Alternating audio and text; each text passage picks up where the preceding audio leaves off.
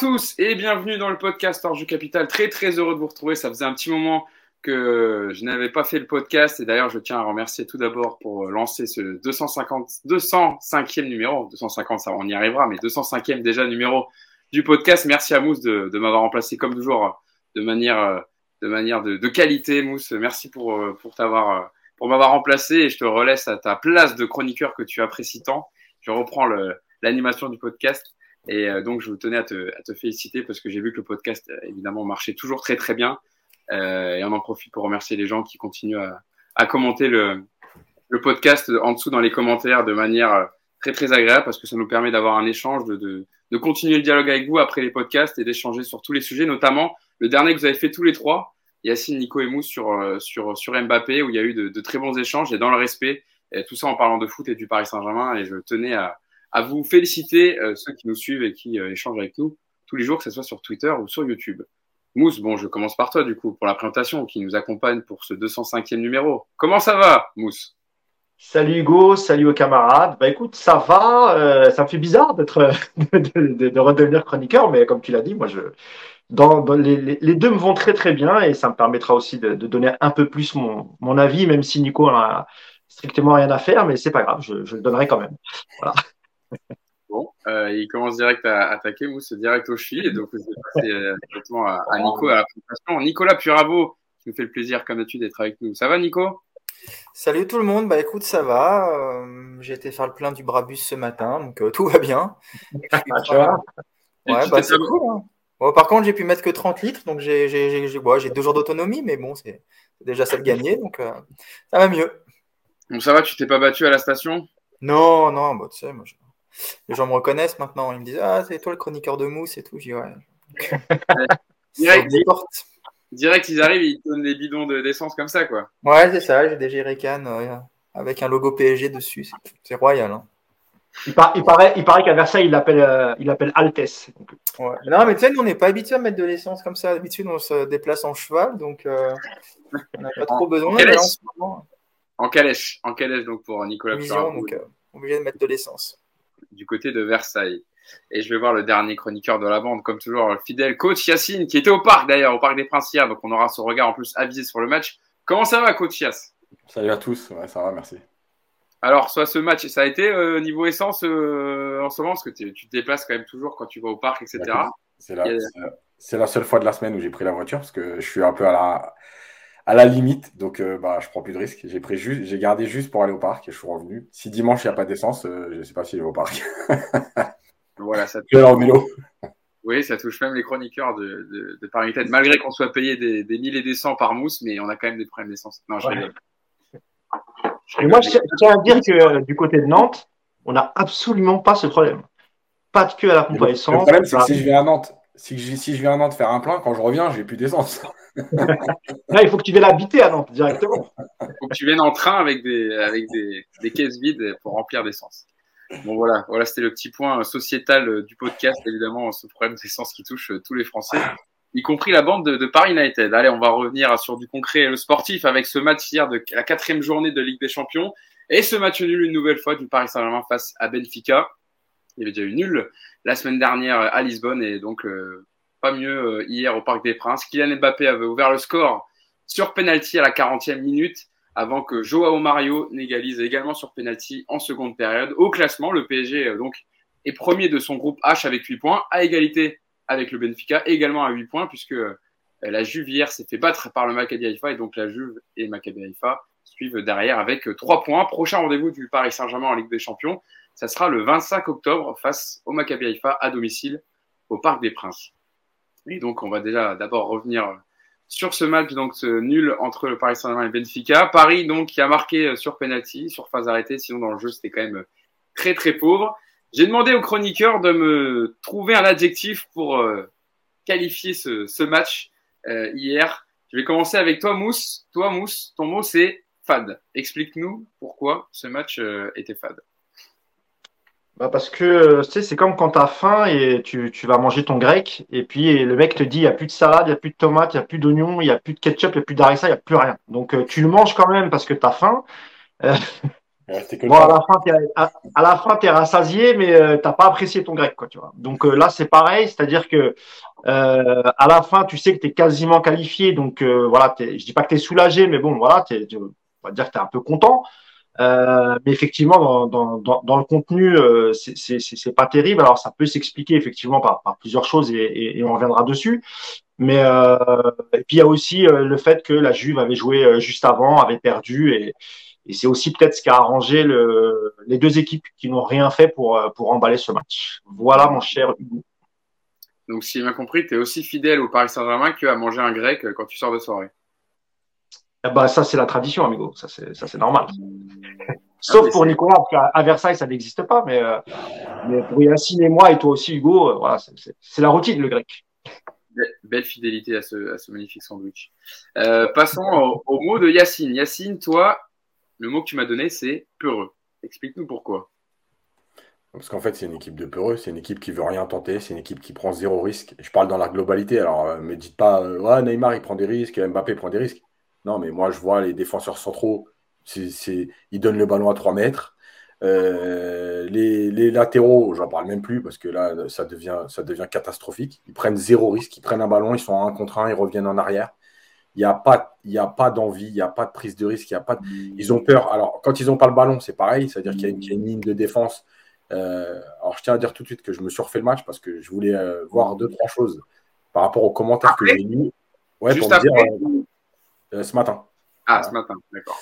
Euh, ce matin, parce que, euh, parce que je voyais des commentaires je me suis dit, peut-être que j'ai en direct, j'ai peut-être pas fait attention à tout ça. Bon, je pense que je suis pas loin de rester sur ma première impression. mais en fait, tu as une ligne de défense qui recule et qui vient jamais avec le bloc. et tu as un coach qui est là sur le côté et qui attend que ça se passe, qui fait pas de coaching parce qu'il a peur aussi de toucher à quelque chose qui pourrait perturber l'équipe. Alors, on sait pas perturber quoi parce qu'il n'y a rien, mais en tout cas, perturber rien alors.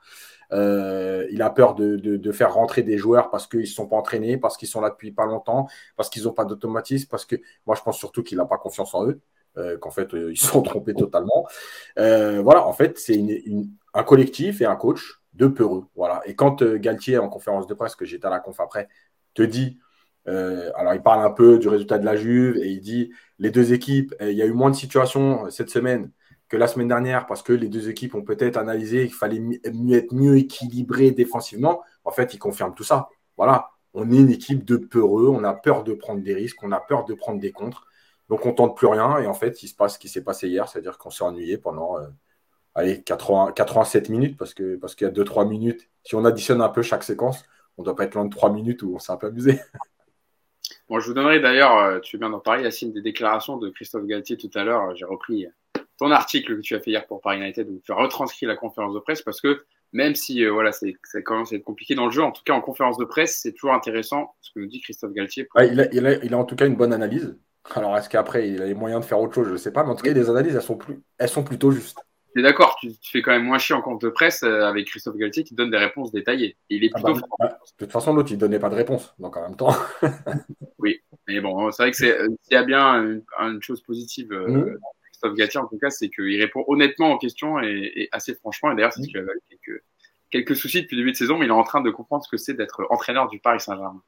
Euh, passons à l'ami Nico. Nico, euh, pour décrire ce match, parce que ça nous fera une petite transition après pour euh, le, thème qu'on va aborder. Toi, tu as décrit le match de façon, tu penses qu'il est pochettinesque. Évidemment, référence à Mauricio Pochettino, l'ancien entraîneur du Paris Saint-Germain. Explique-nous pourquoi.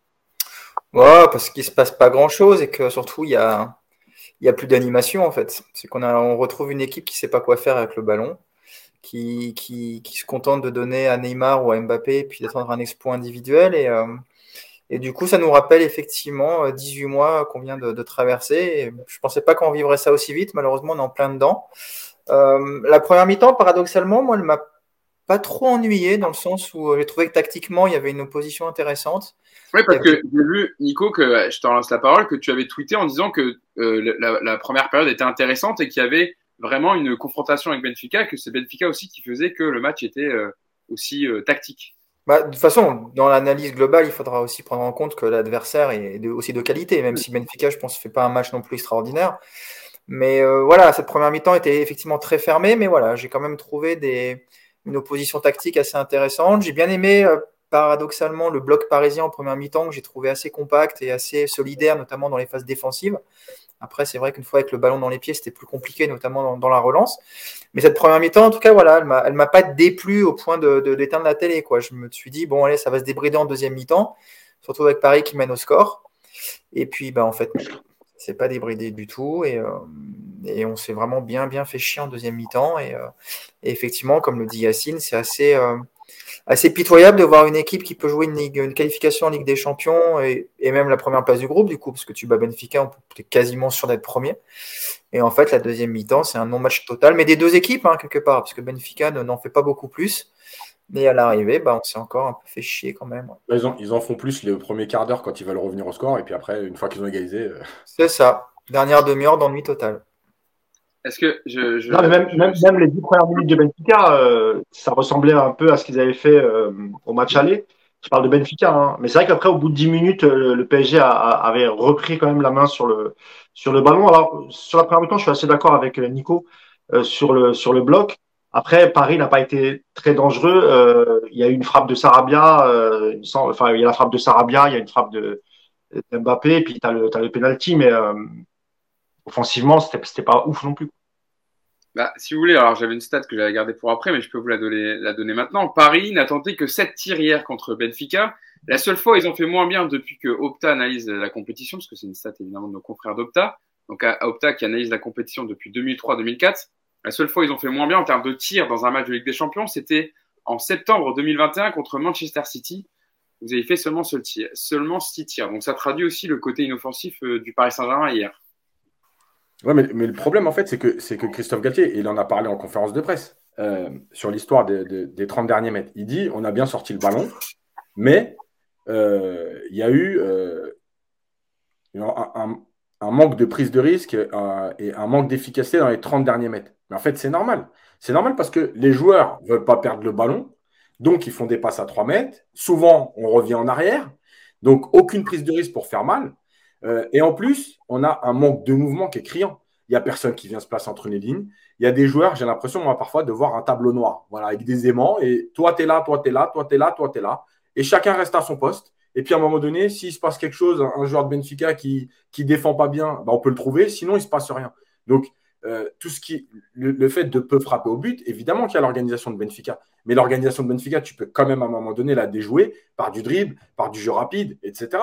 Et en plus de ça, euh, si vous avez vu, euh, il y, a le positionnement de Marquinhos qui était donc milieu de terrain quand Paris avait le ballon. Et Galtier l'a expliqué, c'était réfléchi. C'était pour permettre à Vitinha d'être plus haut aux côtés de Neymar et dans le dos de la ligne des milieux. En fait, si tu fais ça, mais que tu ne les trouves jamais à l'intérieur du jeu, bah, en vérité, ça ne sert à rien d'avoir Vitinha plus haut. Ou, même de, dire à Marquinhos, viens là. Donc en fait, il y a plein de choses qui ne vont pas. Et, moi, je pense que le premier élément qui est déplorable dans cette équipe, franchement, c'est le manque de mouvement. La seule action où il y a du mouvement, c'est le penalty. Bernat, il décide de plonger enfin, il faudra parler de son match rapidement, euh, la passe de Verratti et il est à l'intérieur de la surface. Tout le reste, c'est que du mouvement individuel, c'est-à-dire que j'ai le ballon, je percute, mais il ne se passe sur rien collectivement. Et moi, je me demande qu'est-ce qui travaille à l'entraînement sur euh, la coordination collective. Je vais, je vais redonner justement un extrait, tu en as parlé euh, Yacine, la réponse de Christophe Gatier hier sur la, la, question, on retrouve un peu le PSG moins bon des saisons passées, comment l'expliquer, pour aller dans le prolongement de ce que tu dis, j'en serai Nicolas dessus. Euh, Christophe Gatier dit c'est un constat qui est juste. Voilà, au moins Christophe Gatier répond honnêtement aux questions qu'on lui pose, euh, parce que Pochettino aurait une langue de bois comme d'habitude. Euh, on est moins clinquant, brillant, dangereux. Est-ce physique? Je ne le pense pas sur ce début de saison on avait beaucoup plus de, de, de jeux dans la verticalité. Ce que tu disais, Yacine, c'est que voilà, ça prenait un peu plus sa profondeur et ça jouait plus direct. Ça allait beaucoup plus vite sur les côtés ou dans la surface. Je recite Galtier. À chaque fois qu'on sort le ballon, on a rajouté une touche supplémentaire et on revenait en arrière. C'est un axe de travail important et qui mène à une réflexion globale sur les premiers mois. On est dans une période où c'est moins intéressant. Nico, on ne peut que partager l'avis de Christophe Galtier sur le match d'hier où on s'est ennuyé, on a trouvé vraiment un PSG en manque d'idées en manque d'idées, en manque de, en manque de mouvement, comme le dit bien Yacine. C'est une équipe qui ne bouge pas, mais ça, c'est pas nouveau. C'est des feignasses et euh, malheureusement, ça se confirme euh, encore actuellement. Et puis, euh, et puis même, effectivement, le, gros souci hier, c'est surtout dans la, dans la vitesse du ballon. C'est des passes toutes molles. Alors, euh, Messi, il court pas plus que les autres, mais lui, au moins, quand il est là et qu'il te fait des passes, ça va vite. Là, hier, c'était très lent. Puis tu as Neymar qui, qui, veut absolument, dans, dans ce genre de match, euh, que tous les ballons passent par lui. Hier, il a multiplié les touches de balles. Il a, il a été chercher des dribbles euh, plutôt que d'ouvrir le jeu. Il a été, enfin voilà. Puis il y a, il y a un autre truc que je ne comprends pas avec cette équipe et euh, c'est l'absence totale de renversement de jeu. Quoi. C'est un truc, c'est, as toujours des, des, des, possibilités de partout. Et désolé pour le bruit, hein, c'est ma femme qui verse des pâtes dans une casserole. Euh, euh, il n'y a, pas, y a pas de changement d'aile. T'as remarqué? T'as Hakimi qui les deux bras dans son coin, mais jamais ils vont le chercher. Quoi. Ils le voient pourtant, ils le regardent, mais systématiquement, ça repart de l'autre côté et, euh, et, ça replonge dans l'axe, dans, dans, dans, dans, la défense. J'ai du mal à comprendre effectivement ce. Cette, enfin, il y a un refus total de changement d'aile dans cette équipe. Il y a un refus. Il y a, Neymar qui le fait. Il y a Neymar qui le fait une fois sur Hakimi, il me semble. Ouais, mais c'est lent, c'est trop tard, c'est trop tard à chaque fois. Ils mettent beaucoup de temps et, euh, et en fait, c'est. Voilà, tu as, une mono-attaque, en fait, c'est toujours la même chose. quoi. On va doucement vers le milieu et puis on va se mettre au milieu de, toute la défense adverse et puis on, on attend un exploit individuel, mais voilà, il n'y a pas de.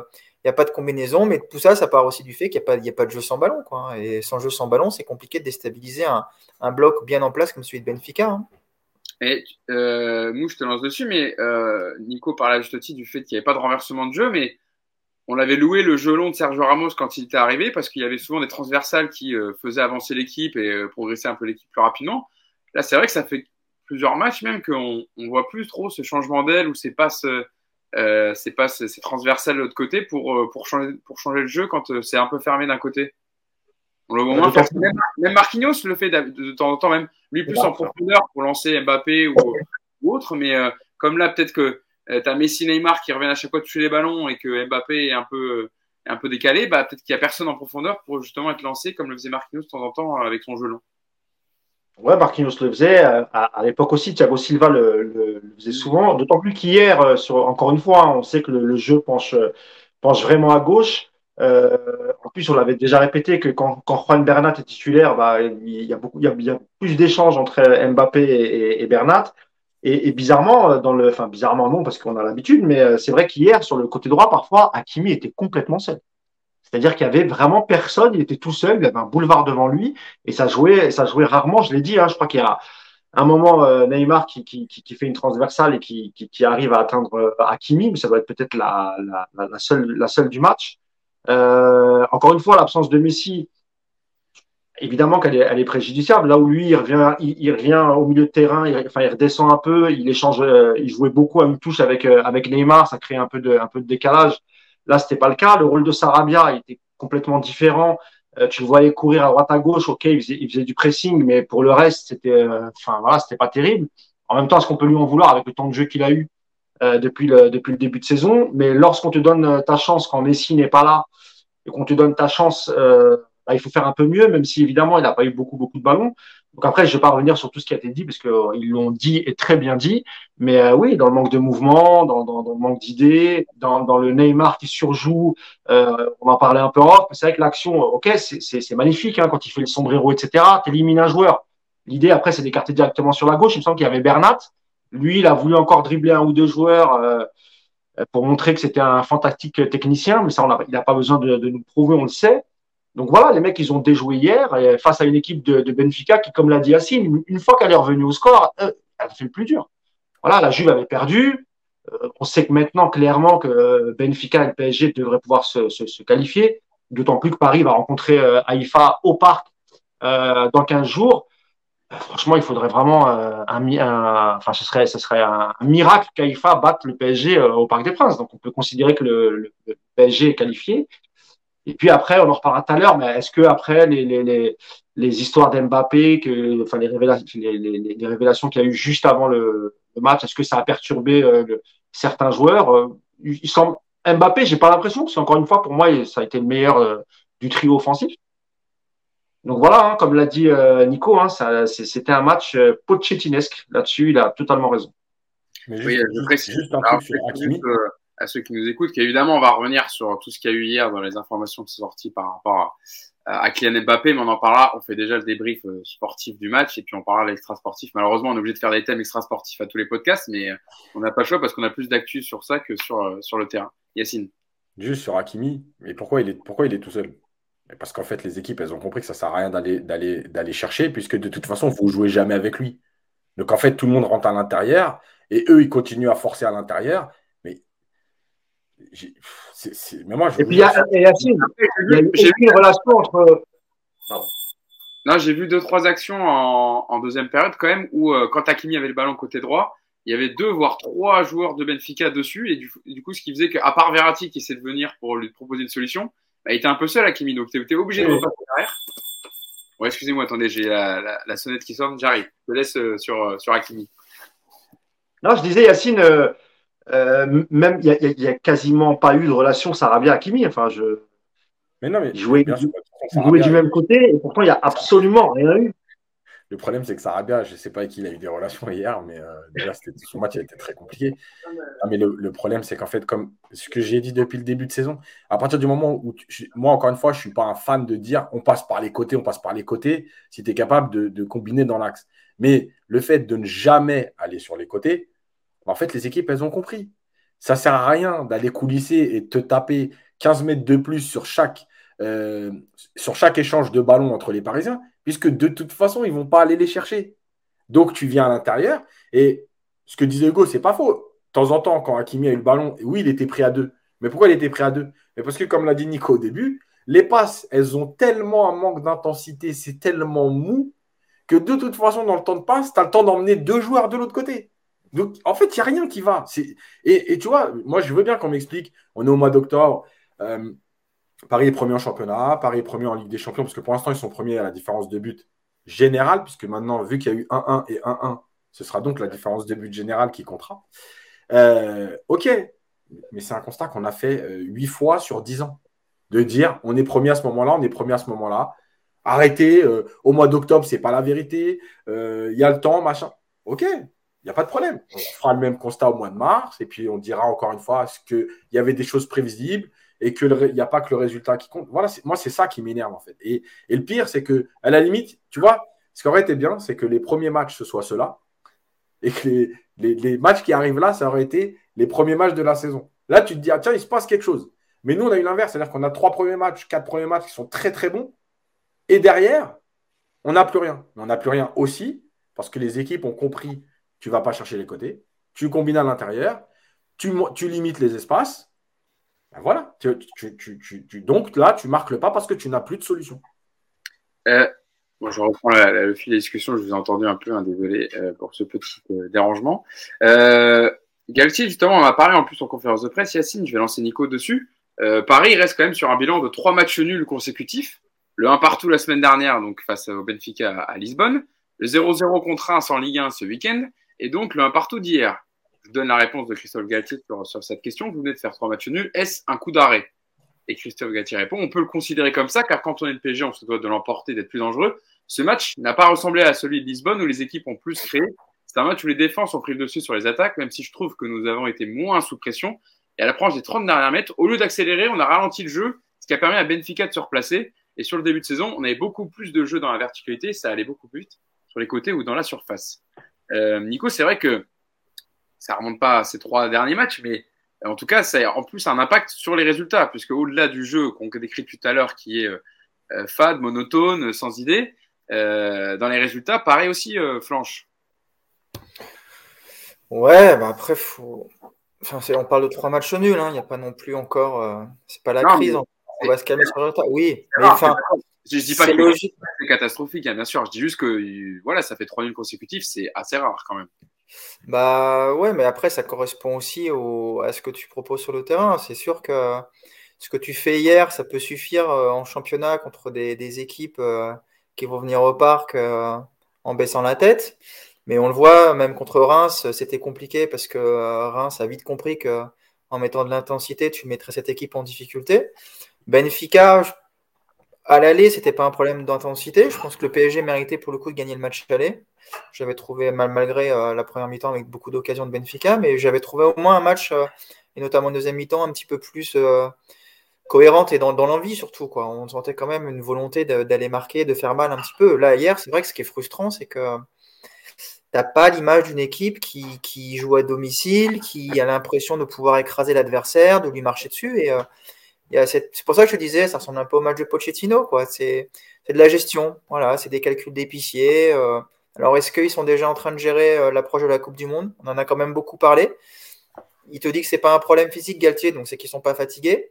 Mmh. S'ils sont pas fatigués, qu'ils courent pas, c'est qu'ils décident de pas le courir, quoi. Et donc, s'ils décident de pas courir, c'est qu'ils gèrent. Donc, Peut-être, peut-être que c'est ça. Et puis, euh, comme le disait aussi Mousse au début de l'émission, le match nul à l'arrivée hier, il convenait à tout le monde.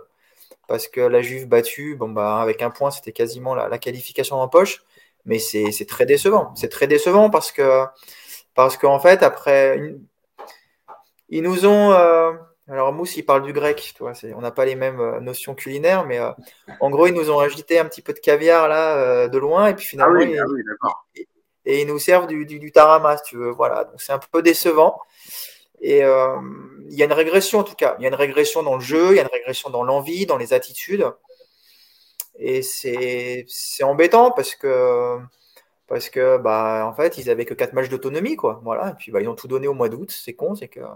Aurait peut-être fallu garder ça pour le mois de mars, pour au moins passer un match retour. Tant pis pour nous, parce que si on joue comme ça, enfin, vous regardez les matchs des autres grands clubs d'Europe, même si les résultats n'ont pas été euh, hier notamment euh, super flamboyant pour les grosses équipes, mais euh, il y a de l'intensité quand même dans les matchs. Moi j'ai vu des images de Dortmund, ce n'est que Dortmund, mais voilà, ça court. Enfin, il y a, encore une fois, voilà, c'est une question d'intensité. Voilà, le PSG d'hier, c'était un PSG sans intensité qu'on a, qu'on a, qu'on s'est coltiné pendant 18 mois.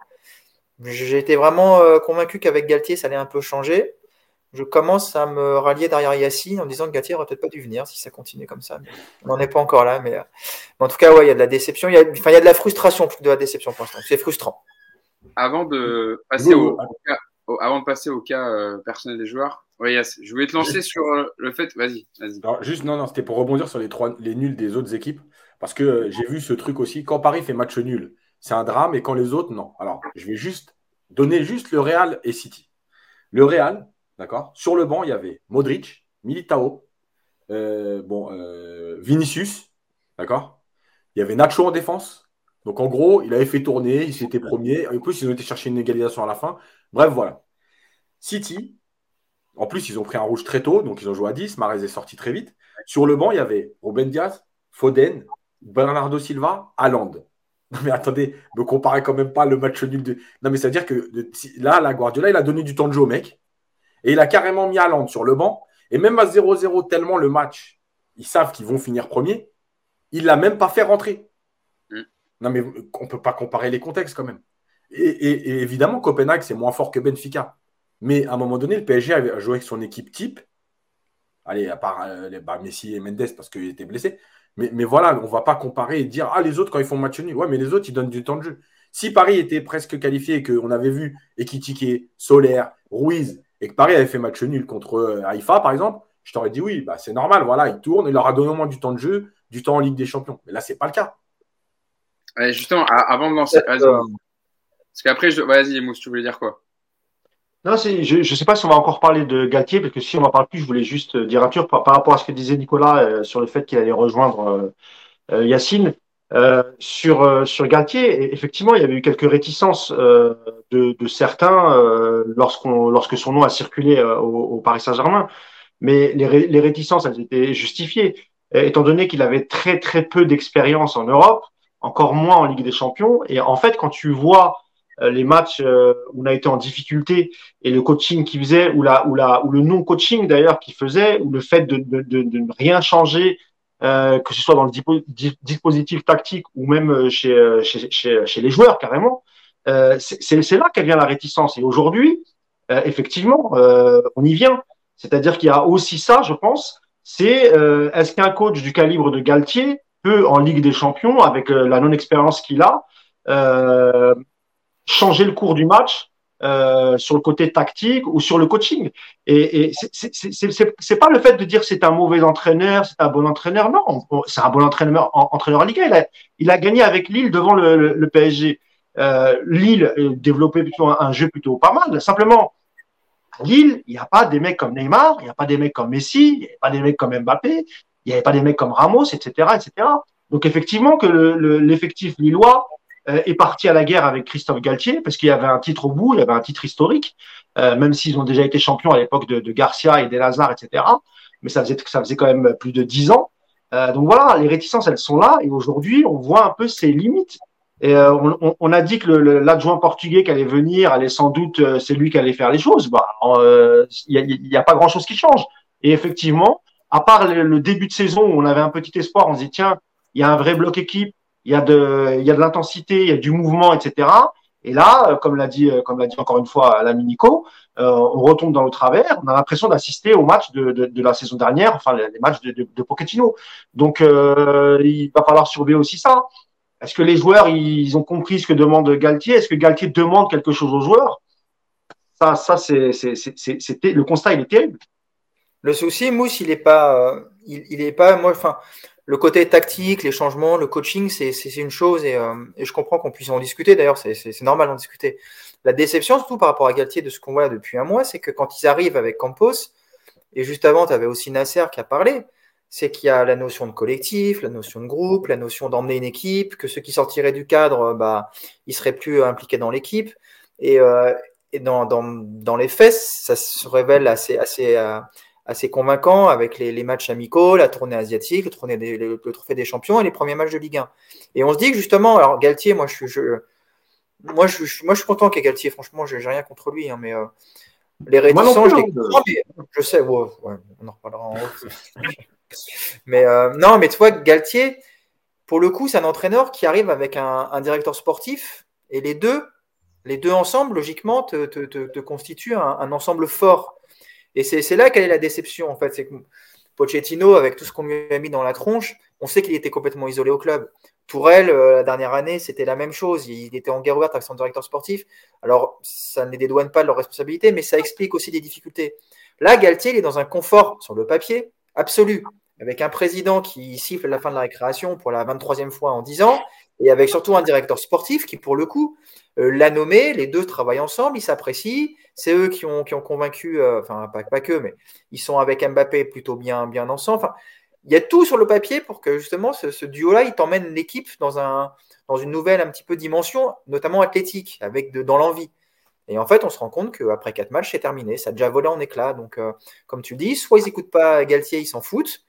Soit, et moi malheureusement, je pense qu'on est dans cette optique-là, il est juste impossible de faire courir une équipe comme ça, parce qu'il y a des joueurs qui, c'est pas dans leur ADN, et tu n'y arriveras jamais en fait. Et on disait ce serait bien de voir Zidane pour voir ce qui se passera et bah en fait, je pense que tu mets n'importe quel entraîneur, il va être confronté au même problème. Et c'est vraiment inquiétant parce que pour le coup, je leur dis, Galtier, je ne pense pas qu'il puisse être plus dans le confort par rapport à sa hiérarchie actuellement. Ils ont fait, ils ont fait apparemment, ils ont parcouru 111 km hier le PSG et 116 pour euh, Benfica, il me semble. C'est pas, ouais, mais on en a déjà parlé. La, distance en elle-même, je m'en fous. Moi, ce que j'aime bien, c'est les stats sur les, les, les, sprints, les courses à haute intensité, avec et sans ballon. Et là, le PSG, c'est dramatique. C'est dramatique. On est, là, on n'est même pas dernier, c'est qu'on n'est même plus dans les classements quasiment. C'est terrifiant les, les, courses, les, courses à haute intensité du PSG dans un match de Ligue Champion, mais ça, ça vous fait vraiment flipper quand vous les voyez. Hein, je vous assure. Hein, je pense que même vous à l'urban, vous en avez plus que quoi. Donc c'est, non, non, c'est, elles sont là les stats inquiétantes. C'est vraiment l'intensité qu'on met dans les courses et c'est la Ligue des Champions, quoi. Et nous, même en Ligue des Champions, on l'avait vu contre la Juve. Hein. Ligue des Champions, on a, des mi-temps où on joue comme si on était en match amical de pré-saison. C'est terrifiant, quoi.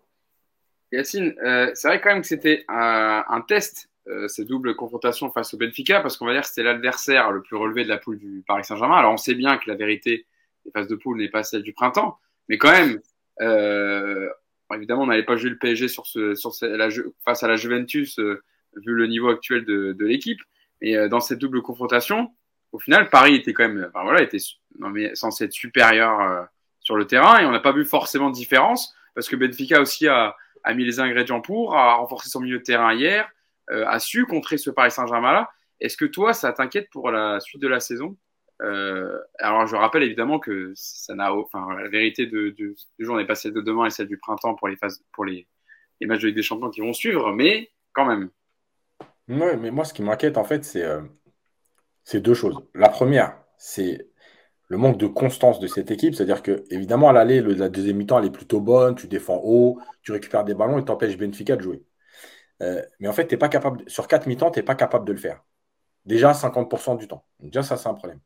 Mais moi, en fait, ce qui m'inquiète le plus, c'est le manque de certitude que tu as. Donc, tu ne peux pas t'appuyer sur ces certitudes-là quand tu n'es pas très bien, quand tu es un peu dominé, etc. La première mi-temps, Benfica vient chercher Paris encore au parc. Il y a des sorties de balles, les 10 premières minutes, mais c'est une catastrophe. C'est-à-dire qu'on force euh, des sorties de balles courtes alors qu'on se déplace déjà pas bien. Mais écoute, à un moment donné, si tu n'es pas bien, allonge-moi deux, trois ballons, même si on sait que Mbappé va aller dans aucun duel. Mais allonge-moi deux, trois ballons, fais-moi avancer ton bloc de 10-15 mètres au moment où tu allonges, et déjà, on va gagner un peu de terrain. Le problème, c'est que tu ne peux pas le faire, parce que comme le dit Nico, comme il n'y a pas de course à intensité, si tu allonges un ballon pour faire monter ton bloc, il faut qu'il y ait une course de 15-20 mètres avec de l'intensité. Et la dernière chose qui m'inquiète, en fait, c'est la lecture du jeu. Voilà. Si tu as des difficultés, le problème, c'est que je tweete avant le penalty. Est-ce que Galtier va faire un coaching avant l'égalisation? Mais en fait, tu as coupé ton micro. Tu as coupé ton micro. Bon. Oui, excusez-moi, j'avais coupé pour pas avoir d'interférence. J'ai dit, tu parles du, du, du penalty de Benfica en deuxième période. Ouais. Mais ça fait 15 minutes qu'on voit que Paris n'arrive plus à sortir un ballon. Ça fait 15 minutes que déjà Sarabia doit appuyer sur le terrain. Ça fait 15 minutes que tu dois trouver une solution euh, parce que, parce que tu, tu sors plus le ballon, que Benfica a gagné 25 mètres par rapport à la première mi-temps et que ça devient compliqué. Mais en fait, c'est pas, j'ai pas fait un pari. C'est juste la conséquence logique de cette séquence de Benfica. C'est tout. Euh, et le problème, c'est que tu as un coach. Et le pire, c'est qu'au début, en tout début de deuxième, quand ils ont du mal à sortir, il, approche du terrain. Alors, il, donne deux trois, consignes. Il parle avec son adjoint. il y a trois joueurs qui vont s'échauffer. Je me dis, il va agir tout de suite. Donc, non seulement il n'agit pas, mais après le penalty, il se passe encore presque 20 minutes avant qu'il fasse son premier changement. 12 euh, minutes, parce que le penalty est à la 62e et Kitike rentre à la 74e. Ah, il rentre à la 74e, ouais. Un gros quart d'heure où, euh, où euh, il se passe. Mais, mais c'est pas possible. Donc, la lecture de jeu, puisqu'il n'y a aucun, aucun joueur sur le terrain qui est capable de, de, de, de remettre de l'ordre, c'est au coach. Mais le coach, il n'est pas capable non plus. Donc, ça veut dire quoi? Ça veut dire qu'en fait, préparez-vous, même si Paris est capable de dominer n'importe qui en huitième de finale, quand il y aura 30 ou 45 minutes où Paris sera en difficulté, il ne se passera rien. Il faudra juste prier pour ne pas prendre les fameux trois buts en 20 minutes qui se passent tous les ans. Voilà, c'est tout. D'ailleurs, j'avais vu euh, Yacine que tu avais tweeté. Euh, à mon avis, à la pause, Sarabia va sortir vu son match compliqué et euh, pour faire entrer Solaire ou, ou Et bon, on a attendu un quart d'heure avant la fin. Voir Ruiz. Tu vois, moi, je m'attendais même par exemple à renforcer au milieu Mm. Et à la limite, comme l'avait fait Tourelle, parce que je vous rappelle que Tourelle l'avait déjà fait aussi, j'aurais mis Mbappé Neymar devant. En gros, débrouillez-vous, puisque de toute façon, il n'y a pas de circuit de passe. Et ben, au moins, allez-y, restez libre devant, débrouillez-vous. Je rajoute un milieu pour densifier, et puis on verra ce qu'on peut faire. Ruiz, il est rentré qu'à la 85e minute de jeu. Donc, euh, et Solaire à la 88e. Solaire, c'est. Moi, je suis même. Euh, il remplace Mbappé. Ouais. il remplace Mbappé parce que Mbappé a pris un coup sur la cheville, hein, sinon il ne serait même pas rentré. bien sûr, bien sûr. Justement, euh, Mousse, je vais venir avec toi par rapport à, la composition du Paris Saint-Germain hier. On en a parlé, il y avait les absences de Lionel Messi, de Nuno Mendes. Euh, on se demande, on s'est même posé la question, savoir si Christophe Galtier allait revoir un peu ses plans et passer sur euh, un 4-3-3 pour renforcer son milieu. On l'a dit où le milieu avait un peu de, de difficulté. De toute façon, dans ce système de 3-4-3, on n'utilise pas trop les pistons, donc on, aurait pu passer une défense à 4. Donc Christophe Galtier, il a fait le choix de continuer avec euh, son système. Notamment, il y avait la titularisation du coup avec l'absence de Messi de, de Pablo Sarabia. Pablo Sarabia, on l'a dit depuis le début de saison, il avait fait une bonne préparation. Il avait été bon pendant le trophée des champions. Et donc, on pensait qu'il aurait plus de temps de jeu. Il n'a pas beaucoup joué. Tu disais tout à l'heure, Mousse. Là, il avait l'occasion face à Reims, c'était titulaire. Il a été titularisé une deuxième fois hier. Forcé de dire qu'il n'a pas marqué des points pour euh, bousculer hiérarchie. Je ne vais pas dire ça parce qu'évidemment, c'est pas possible d'être titulaire avec les trois devant, mais au moins gratter plus de temps de jeu que ça. Bah, en plus, moi, j'en ai, parlé euh, pendant ton absence de, de, de Sarabia et, je pense qu'on était tous d'accord. On, se demandait, mais comment ça se fait qu'il a si peu de temps de jeu? Évidemment qu'hier, il fait pas, il fait pas un, bon match, mais en vérité, ça peut, évidemment que ça peut s'expliquer. Parce que quand tu sais que tu vas avoir un programme chargé jusqu'à la Coupe du Monde, quand, quand tu as enchaîné les matchs, quand il y a eu la, coupure internationale, etc., etc., on se rappelle, on en parlait avec Yacine, euh, je crois que c'était lors de la préparation, euh, Galtier faisait des coachings à la 60e et on était tous contents, on se disait tiens, euh, ça change un peu de Pochettino. Là, il y a du vrai coaching. Est-ce que le reste de la, est-ce que jusqu'à la Coupe du Monde, ça va pas être comme ça pour ménager les uns et les autres? Moi, je pensais que c'était plutôt une bonne idée. C'est-à-dire que lorsque les, tout se passe bien en début de saison et que, et, que tu gagnes tes matchs assez facilement, tu laisses sur le terrain les mecs jouer 90 minutes, 88 minutes, 87 minutes. Et tu faisais rentrer les mecs 2-3 minutes. Il aurait peut-être fallu, euh, lorsque, tu, lorsque le score était acquis et que tu dominais les matchs, je parle du début de saison, et eh ben faire, faire sortir euh, un des trois chacun leur tour. Euh, au lieu de les faire sortir à la 85e, le 86e, ben les faire sortir à la 65e pour que les mecs aient un, peu plus de rythme. Un, un, joueur comme Sarabia qui sortait d'une bonne, d'une bonne euh, saison en sporting, et ben, je pense qu'il aurait dû rendre, il aurait pu rendre pas mal de, de services. Euh, Ikitike, c'est pareil, il, arrive assez tôt. Ok, il fait pas la préparation au Japon. Je crois qu'il y a des problèmes administratifs de visage ou je ne sais pas quoi. Mais, mais, euh, mais après, une fois que, une fois que tout va bien, euh, tu peux, tu peux l'incorporer dans, dans la rotation. Or là, Sarabia, tu lui donnes, euh, il en avait parlé, Yacine, dans le dernier podcast. Euh, si tu changes toute l'équipe, euh, comme contre contre Reims, il y a aucun il y a aucun automatisme, il y a absolument rien. C'est super difficile. D'autant plus que là il remplace Messi, ils sont pas du tout dans le même rôle. Euh, oui, moi j'ai dit qu'il n'avait pas fait un bon match, mais en même temps, euh, voilà, il a il a pas assez de temps de jeu pour euh, pour pouvoir s'imposer. Moi encore une fois, je pense que s'il avait été dans la rotation dès le départ en jouant des 25-30 minutes par match, et comme ça, ça permet de reposer certains joueurs.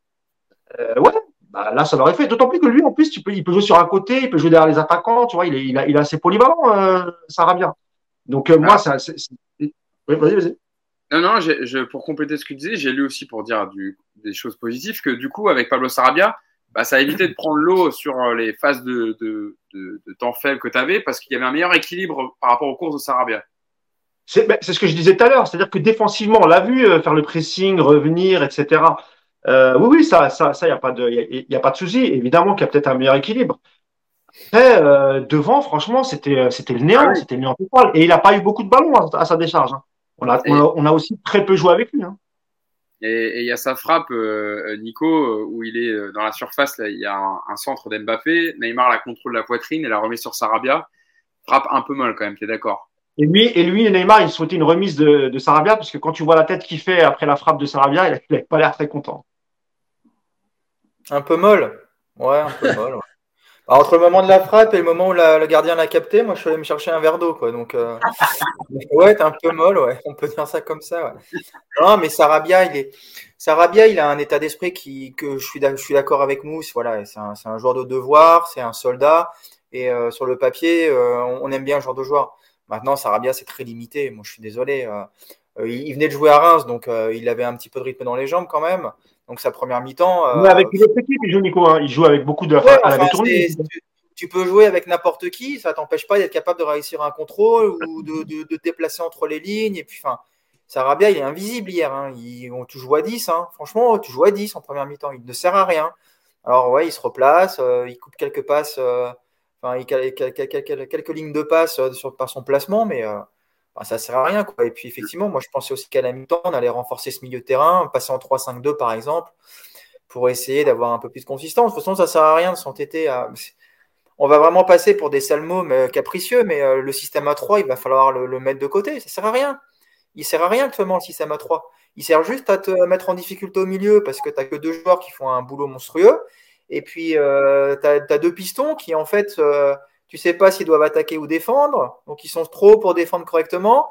Et quand ils sont trop, de toute façon, on leur donne pas le ballon. Donc, euh, aujourd'hui, le 3-5-2, il n'a aucune justification puisque le, le, système mis en place, euh, enfin, les, demandes, euh, les demandes de jeu, les circuits de passe ne mettent absolument pas en valeur le 3-5-2. Donc, autant passer à 4 derrière pour renforcer un peu le milieu, puis pour voir un peu si ça, si ça donne un peu plus de consistance. Mais, et puis, en plus, ça permettra au PSG d'avoir deux systèmes modulables et de pouvoir un petit peu s'adapter. Parce que pour le coup, hier, je pense vraiment qu'en deuxième mi-temps, le système à 4 derrière t'aurait vraiment fait du bien. Mais est-ce que c'est pas, honnêtement, est-ce que c'est pas parce qu'il y a Ramos qu'ils insistent sur le système à 3 et que tu peux pas laisser euh, Ramos sur le banc et tu peux. Il y a, bah parce que, moi je trouve que Danilo, encore une fois, il fait un bon match. Euh, bah, Tu mets Danilo au milieu, Mousse. Le, hier, si tu veux jouer avec la même équipe, euh, tu mets le Marquinhos Ramos en défense tu mets Danilo en sentinelle et puis tu mets les deux ptios en, dans, enfin, les, tu mets Vitinha. moi, je te parle du. Tu peux le Je faire. parle du début de saison où, où, tu as Kimpembe, Marquinhos et Ramos et, et, et que Galtier est, est un peu bloqué parce qu'il ne peut, pas mettre, ma, ma, euh, il peut pas mettre Kimpembe sur le banc et il aura du mal à mettre Ramos sur le banc. Je rigole parce que, en fait, euh, je, je, vais redire ce que j'ai dit donc l'année dernière. Vous cassez pas la tête, prenez un attendant à 2000 euros et vous fera la même équipe. Voilà, puisqu'il ne peut pas mettre Ramos sur le banc, il ne peut pas mettre Kimpembe sur le banc, il ne peut pas mettre Verdi sur le banc, il ne peut pas mettre Neymar sur le banc, il ne peut pas mettre Messi sur le banc, il ne peut pas mettre Après, Hakimi sur le banc, il ne peut pas mettre Mendes sur le banc. En fait, il peut. Bah alors, laissez-moi faire les. Mais l'équipe, je vous la fais tous les jours. Eh, Il n'y a il y a pas besoin d'entraîneur. Les, les seuls joueurs que tu peux, les seuls joueurs que tu peux remplacer, c'est Vitinha, No Mendes et, euh, et Hakimi. Mais eh, le coaching, Ouais, le coaching, tu peux le prévoir parce que je savais qu'il allait sortir. La compo de départ, je l'ai prévu. Non mais vous cassez pas la tête à donner 150 000 balles à un mec. Juste Donnez Yacine, 2000 balles à Didine, il vous fera la même équipe. Yacine, Ouais. juste un truc. Parce que tout le monde va dire Ah, bah ça y est, vous avez réclamé le- la défense à 3 et maintenant vous retournez votre veste. Mais la défense à 3, si tu l'as fait, c'est pour exploiter les qualités des, des, des- de, de Mendes d'un côté et d'Akimi de l'autre. C'est pour ça qu'on réclamait. Tu as recruté des joueurs pour ce système-là. Pochettino n'a pas voulu l'exploiter, n'a pas voulu le faire. Aujourd'hui, euh, Galtier arrive. Dès le départ, il a dit non, on va jouer, en- on, on va jouer à une défense à 3. Parce que voilà, il y a, y, a y a- y a des très bons pistons. Euh, tu as, trois défenseurs centrales de, de, de, de très bon niveau, on va dire, même si ça ne se passe pas très bien aujourd'hui. Mais force est de constater qu'au bout de 15 ou 18 matchs, je sais, sais pas, ça fonctionne pas parce que tu pas les qualités des latéraux. Ça sert à rien. Ça sert strictement à rien. Donc revenez à une défense à 4, utilise-la quand tu, quand- contre certaines équipes pour t'adapter, etc. Mais là, ça y est, on a essayé, ça fonctionne pas. Revenons, revenons à un 4-3-3, tu auras plus d'équilibre et tu auras surtout plus de certitude. Non, mais en fait, en fait, je pense qu'il y a un truc qui est, encore plus simple. Revenons à rien du tout, en fait. Ni à 4, ni à 3. Re- Non, mais je vous le dis, revenons à rien du tout. Parce qu'en fait, le truc, c'est qu'on va parler du système. Alors déjà, je répète tout de suite, on va faire court. Première chose, l'état d'esprit. De toute façon, tu n'es pas dans l'état d'esprit. Tu peux jouer en 8, 1, 2, en 18, 3, 4. Ça ne changera rien. Déjà. La Ah, deuxième si on chose. joue en 18-3-4, on va pas prendre de but a priori. hein. Ah, je suis- c'est quoi, je suis pas sûr, je te jure. J'ai un Parce qu'on met, on met, dé- on met déjà 5 joueurs dans le but, donc au moins, c'est impossible. La deuxième chose, c'est que effectivement, ils ont parlé du système A3. Alors, oui, pour les pistons. Mais rappelez-vous de la phrase primordiale. On cherche une pointe pour permettre à Mbappé d'être à deux devant. Donc, d'avoir un joueur qui joue avant-centre. Donc, quand tu tes pistons qui débordent ou qui sont trouvés, qu'ils aient au moins une référence devant le but. On ne l'a pas. Donc, je vais être très clair tu joues dans un système où finalement, tu n'as pas l'avancante qu'il te faut, tu n'utilises pas tes pistons, et le seul qui pourrait peut-être jouer avant-centre, il décide de toute façon de jouer à gauche. Donc l'entraîneur, il sert à quoi? À rien. Encore une fois, il ne sert à rien. On met 11 noms sur le terrain, on ne met pas de compo, il n'y a pas de 4-3-3, tout ça. On met les noms qui sont obligatoires, donc il y en a, il y en a 10. Puis on choisit le 11e en se disant bah, peut-être Vitinha, peut-être machin et tout. Et puis après, on dit, bon, les gars, voilà. Prenez le ballon, allez faire un foot. Voilà, c'est mieux, vous cassez pas la tête. Ça Et- sert à rien. Il n'y a pas d'animation, il n'y a pas de collectif. Et ton système, il ne sert à rien. Et en plus de ça, je termine là-dessus. Le système, Galtier, il est pris au piège de son putain de discours depuis le début de saison. De dire, j'ai vu, j'ai vu, j'ai vu. On va jouer en 3-4-3 parce que cette équipe est faite comme ça. S'il revient au bout de 10 matchs au 4, on va lui dire, mais attendez, dès qu'il y a deux matchs nuls, vous revenez à 4 Pourquoi à 4 Il est mort. La communication, la communication du début de saison où tout le monde s'est enflammé, moi je rigolais, mais il est mort. Est-ce que vous pouvez changer les trois de devant? Oui, bien sûr. Qu'est-ce qui est le plus important? C'est le collectif, c'est le cadre. Le mec qui sort du cadre, il dégage.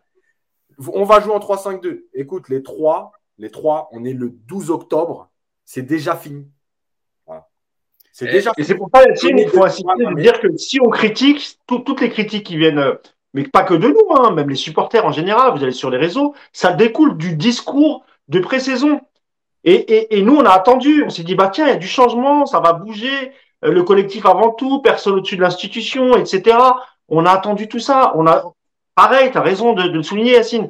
Tout de suite, il nous a parlé, il a été franc. On va jouer en 3-4 en 3-4-3 parce qu'on a un effectif qui est taillé pour ça. On a des joueurs qui sont taillés pour ça. Et on a attendu, on a attendu, on a attendu.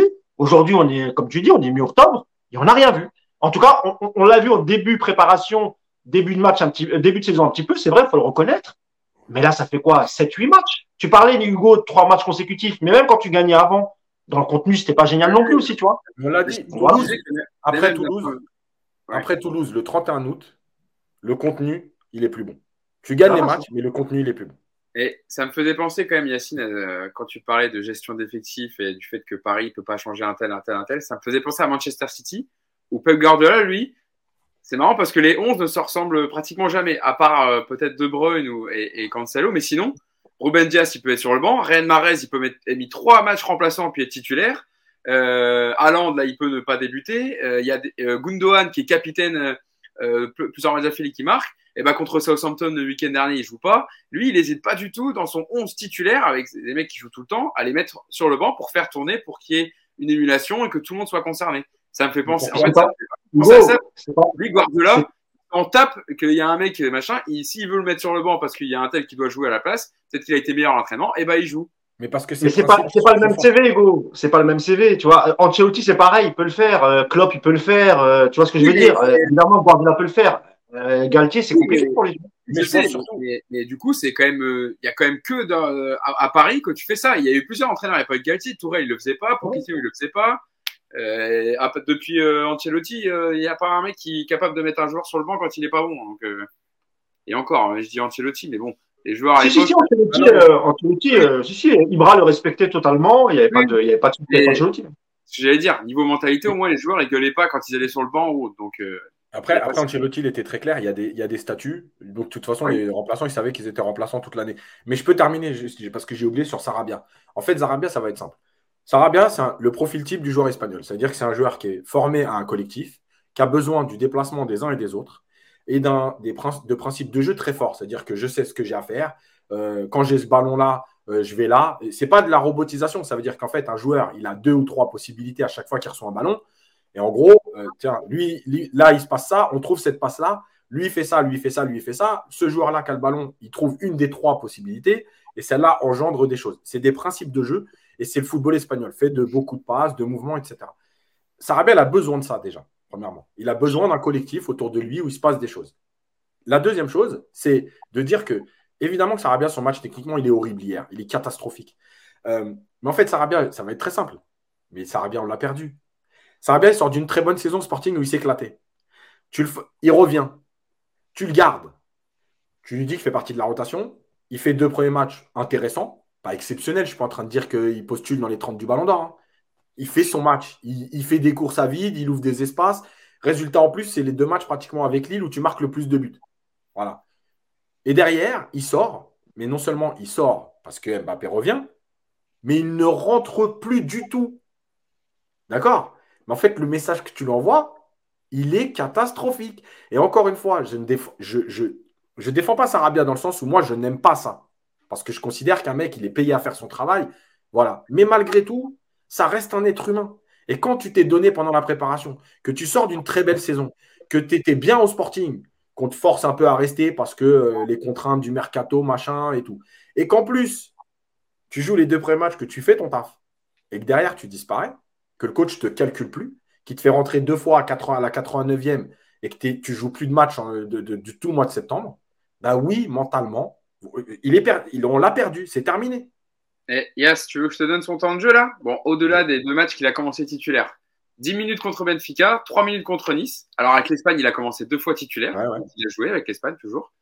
Contre Lyon, il reste sur le banc. Contre Maccabi il reste sur le banc. 14 minutes contre Brest. Sur le banc face à la Juve, etc. etc. Il, avait Voilà. il a été titulaire Ah ouais. deux fois avant. C'était contre Clermont lors de la première journée. Et face à Nantes lors de la sixième journée pour la victoire 3-0 du PSG. Et le trophée des Ah, les, gars, on a- les gars, on est en train de perdre Nico. hein. Là, il est en train de s'endormir, le pauvre. Alors, parce qu'on va. oui. Eh, bon, d'ailleurs, Dix- ça, fait, eh, ça fait 10 minutes qu'il a plus dit un mot, il est parti, là. Ça y est. Ouais, en fait, c'est parce que je viens de réaliser que c'était une saison de merde qui était partie. Je suis en train de déprimer tout ça. Je vous écoute et euh, je me dis que c'est même le dernier podcast avec vous puisque c'est pénible. Euh, Nico, je vais essayer de, de, de te retitiller un peu. On va, on a, je pense qu'on a été assez complet sur le match. Euh, on n'aura pas grand chose d'autre à dire parce que voilà, on a tout résumé. Vous avez tous bien résumé ce qu'on a vu hier et donc sur un partant entre le Paris Saint-Germain et Benfica. Et je vous l'avais dit, on va évidemment parler dans cette deuxième partie du podcast de ce qui s'est passé hier par rapport à Kylian Mbappé les informations qui sont sorties. Alors, qui ont été sorties tout d'abord, rendons à César ce qui appartient à César, par Daniel Riolo qui en a parlé la veille du match dans l'afterfoot sur RMC. Puis hier, euh, le média espagnol Marca qui a confirmé la foi en disant que donc le point de rupture avait été atteint entre Mbappé et le club. Donc il voulait partir à tout prix, même en janvier s'il le pouvait. Euh, on discutera après de si vous y croyez ou non, mais en tout cas c'est ce qui a été sorti. Les raisons, ensuite ça a été confirmé par le Parisien, ça a été confirmé euh, par l'équipe et puis aussi par, par Canal ces informations. Donc les raisons données par Marca, euh, pourquoi Mbappé voudrait partir, il ne serait pas satisfait de ses dirigeants qui n'auraient pas tenu leur promesse de l'été, c'est-à-dire le recrutement d'un numéro 9 pour euh, servir de point d'appui, euh, le départ de Neymar qui n'aurait pas été fait que Mbappé aurait demandé, Luis Campos, celui qui est arrivé aussi cet été, qui est du côté hein, du clan Mbappé, est en guerre ouverte avec Antero Henrique depuis cet été sur la gestion des départs. il lui reproche d'avoir fait beaucoup de prêts et non des transferts secs. D'ailleurs, Luis Campos, je vais vous le donner direct maintenant, qui, et c'est assez rare de l'entendre, est venu démentir hier toutes les infos, euh, toutes ces infos qui sont sorties au micro de Canal Plus en avant-match. Je vous donne la réponse de, de Luis Campos. Euh, il y a des rumeurs tous les jours, on ne peut pas toutes les commenter, mais à quelques heures de cette rencontre, c'est grave de parler de ça. Je suis tous les jours avec Kylian Mbappé, il n'a jamais parlé de partir en janvier, il n'en a jamais parlé avec le président non plus. Ce n'est pas une déclaration du joueur, en plus c'est une rumeur. Euh, et ensuite, la rumeur aussi prêtait des intentions de départ à Luis Campos et même à Christophe Galtier dans le packaging. Luis Campos dans les informations sorties par les différents médias, euh, reprocherait au, club de ne pas pouvoir travailler dans de bonnes conditions et euh, souhaiterait lui euh, se passer des services d'Antero de, Henrique. Et donc, il a démenti ces infos en disant Je suis très content d'être au Paris Saint-Germain. J'ai trois ans de contrat et à la fin de ces trois années, je veux que le Paris Saint-Germain ait une ligne supplémentaire extraordinaire à son palmarès. Nico, je vais te lancer dessus pour te, pour te réveiller un peu, passer à, à l'extra sportif. Malheureusement, on est obligé de, d'en faire beaucoup de, avec, avec ce club. Comment on analyse tout ce qui s'est dit hier euh, dans la journée sur aussi ce qui a peut-être influé euh, les joueurs pendant le match? euh, Comment tu analyses tout ça au lendemain?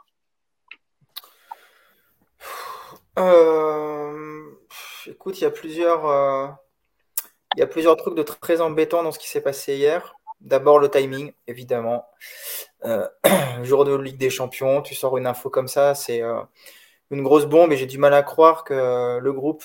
Alors, ça n'a pas été un élément euh, qui explique le match nul hier, je pense. Mais ils ont forcément discuté de tout ça. Enfin, les joueurs, ils sont tout le temps sur les réseaux sociaux, surtout quand ils sont ouverts. Donc, évidemment que Mbappé a été au cœur des discussions hier entre les, joueurs, peut-être pas entre eux, mais euh, avec les, entourages. Évidemment qu'ils ont dû parler que de ça.